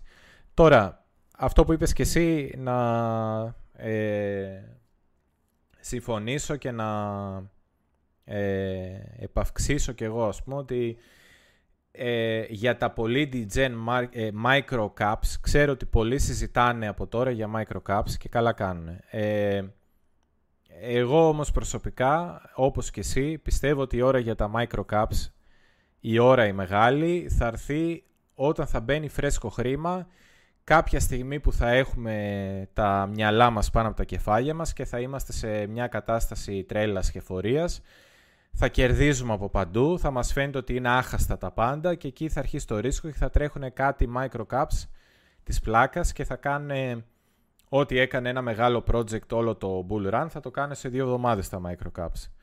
Και θα λες έβαλα ξέρω εγώ έχει ποσό σε αυτό το shitcoin ε, πριν μια εβδομάδα και τώρα με έχει κάνει ήδη 10 επί, 15 επί. Ε, οπότε δεν βρίσκω λόγο. Ναι, δεν... στον καιρό του, ναι. Ναι, μπορεί να σε έχει κάνει 20 επί. Μπορεί να σε έχει κάνει δηλαδή τα microcaps τα οποία όλε. Ε, τι μου λες τώρα 10 και 10. Εγώ πάω για τα 100 επί. Μπορεί να σου κάνει 20, 30, 40 επί μέσα στο bull run. Δεν χρειάζεται.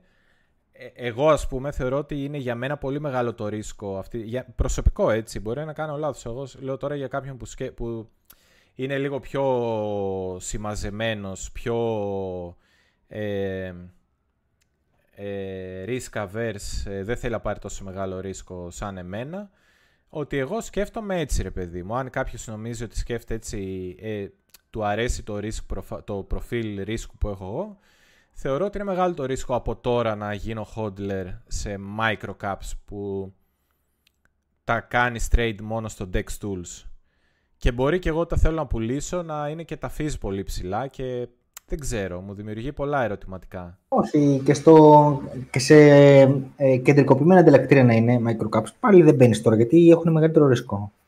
Mm. Είπαμε, ε, κάθε πράγμα στον καιρό του. Επειδή το ρωτάνε κάποιοι φίλοι, αν πάμε να δείξουμε και το injective πριν κλείσουμε. INJ.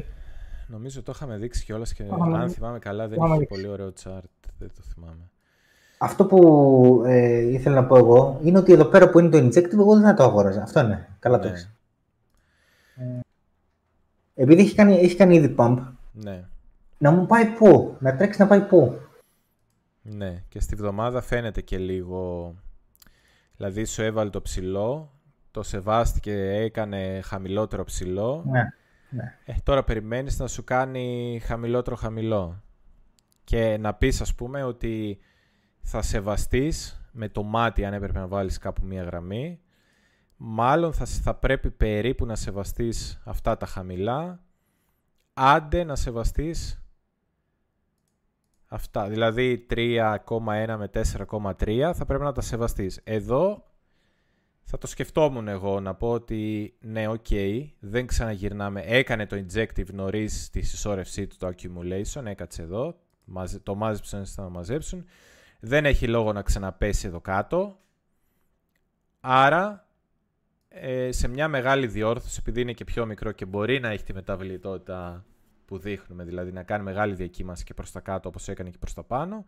Ναι, κοίταξε, αυτό, αυτό επειδή έχει ε, μεγαλύτερο volatility από άλλα, είναι, φαίνεται να είναι ωραίο για trading, έτσι, mm. για τους traders. Αλλά για hodl εγώ δεν θα το έπαιρνα, γιατί το, το τρένο injective έχει φύγει. Δεν θα το κυνηγούσα τώρα. Ναι, δηλαδή... Υπάρχουν τόσα άλλα coins τα οποία είναι σε πολύ καλές τιμές. Ναι, εγώ θα το σκεφτόμουν αν το έβλεπα αρκετά φτηνότερα, σχεδόν μισή τιμή δηλαδή, από εδώ που είναι. Θα έλεγα ότι, α, ξεστή, μπορεί. Ε, ε, ε καθαρά τεχνικά, τώρα στο μυαλό μου project που έχω να αγοράσω, να πω την αλήθεια, δεν είναι μέσα το injective. Ναι, δηλαδή προσωπικά δεν θα πάρω injective, γιατί πρέπει κάπου, κάπως και εγώ να αποφασίσω ποια θα πάρω. Δεν μπορώ να τα πάρω όλα, δεν γίνεται. Μετά θα γίνει ναι. αχταρμάς, δεν μπορείς να... Ε, είχα λίγο στον προηγούμενο κύκλο αυτό. αυτό. Ναι. Λοιπόν, ε, τώρα για κάποιον που το πρόλαβε και είχα μιλά στα 1 δολάριο, ότι ήταν, τι τιμές είναι αυτές, ναι, 1,35, μπράβο, εντάξει, το κρατάει για το Bull Run ένας, το πήρε στα ναι. 1,35. Αλλά στο 6,90 δεν αγοράζεται. Ναι. Τι θα κάνουμε τώρα; Λοιπόν, ε, άντε να δούμε και το Κάσπα που ρωτάει τώρα ο φίλος κάτω ο Αριστοτέλης.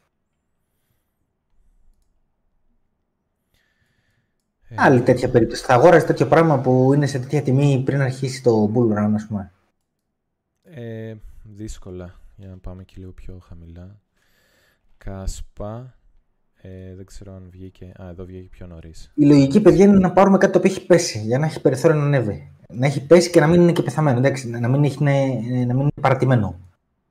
Δεν λέω να πάρεις κάποιο που έχει πέσει και έχει πεθάνει. Ναι.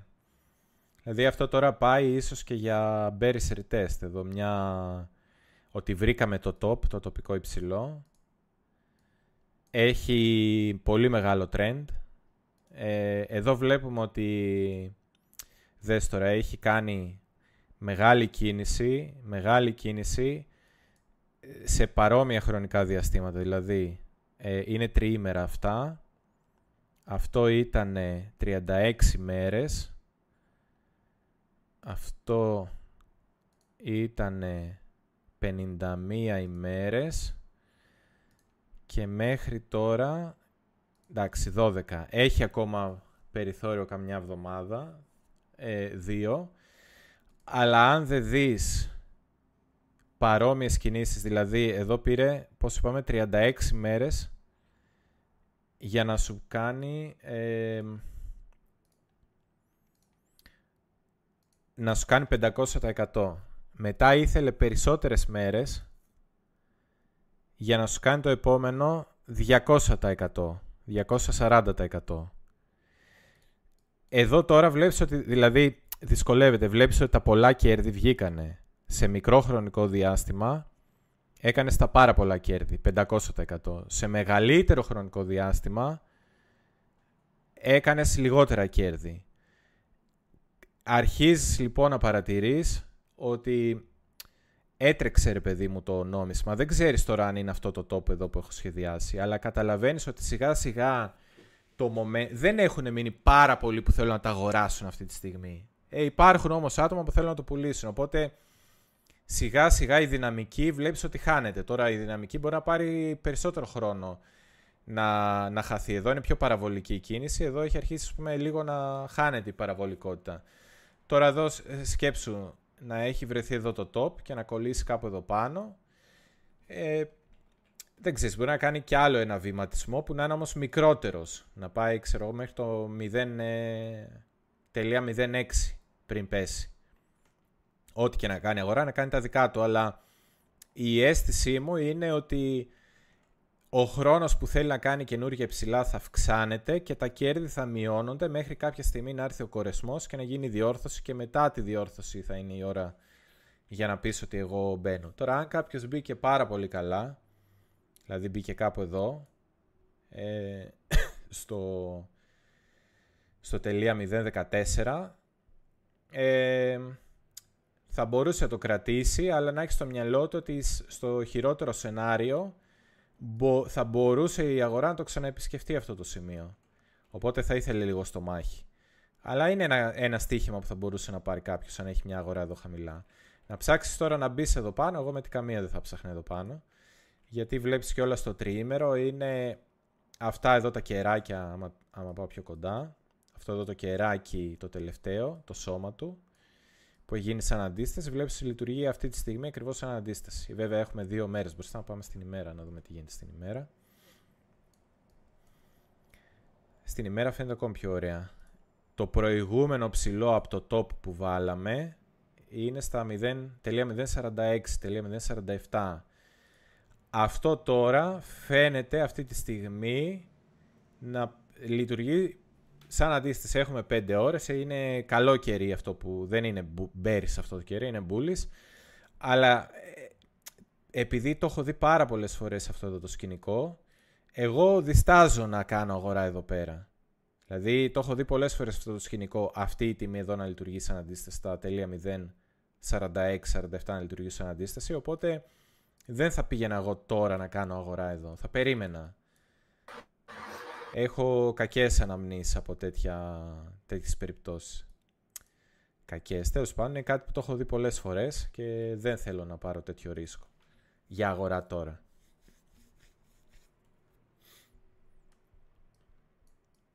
Ωραία. Ε, και ο Τόλης λέει για το XRP σε τι φάση είναι αν μπορεί να παμπάρει λόγω δικαστηρίου.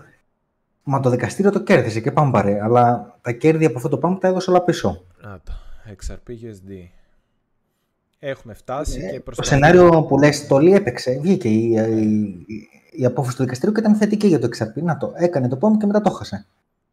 Και οριακά Τώρα ποιο... κρατάμε την περιοχή από όπου ξεκίνησε το PAM. Οπότε γενικά κάποια στιγμή, ναι, κάποια στιγμή, ας πούμε, δεν ξέρω, σε δύο-τρία χρόνια, δεν ξέρω πότε, ε, θα βγει ένα άλλο δικαστήριο, γιατί τώρα η ΣΕΚ έκανε, έκανε ή προτίθεται να κάνει, δεν είμαι σίγουρος, έφεση.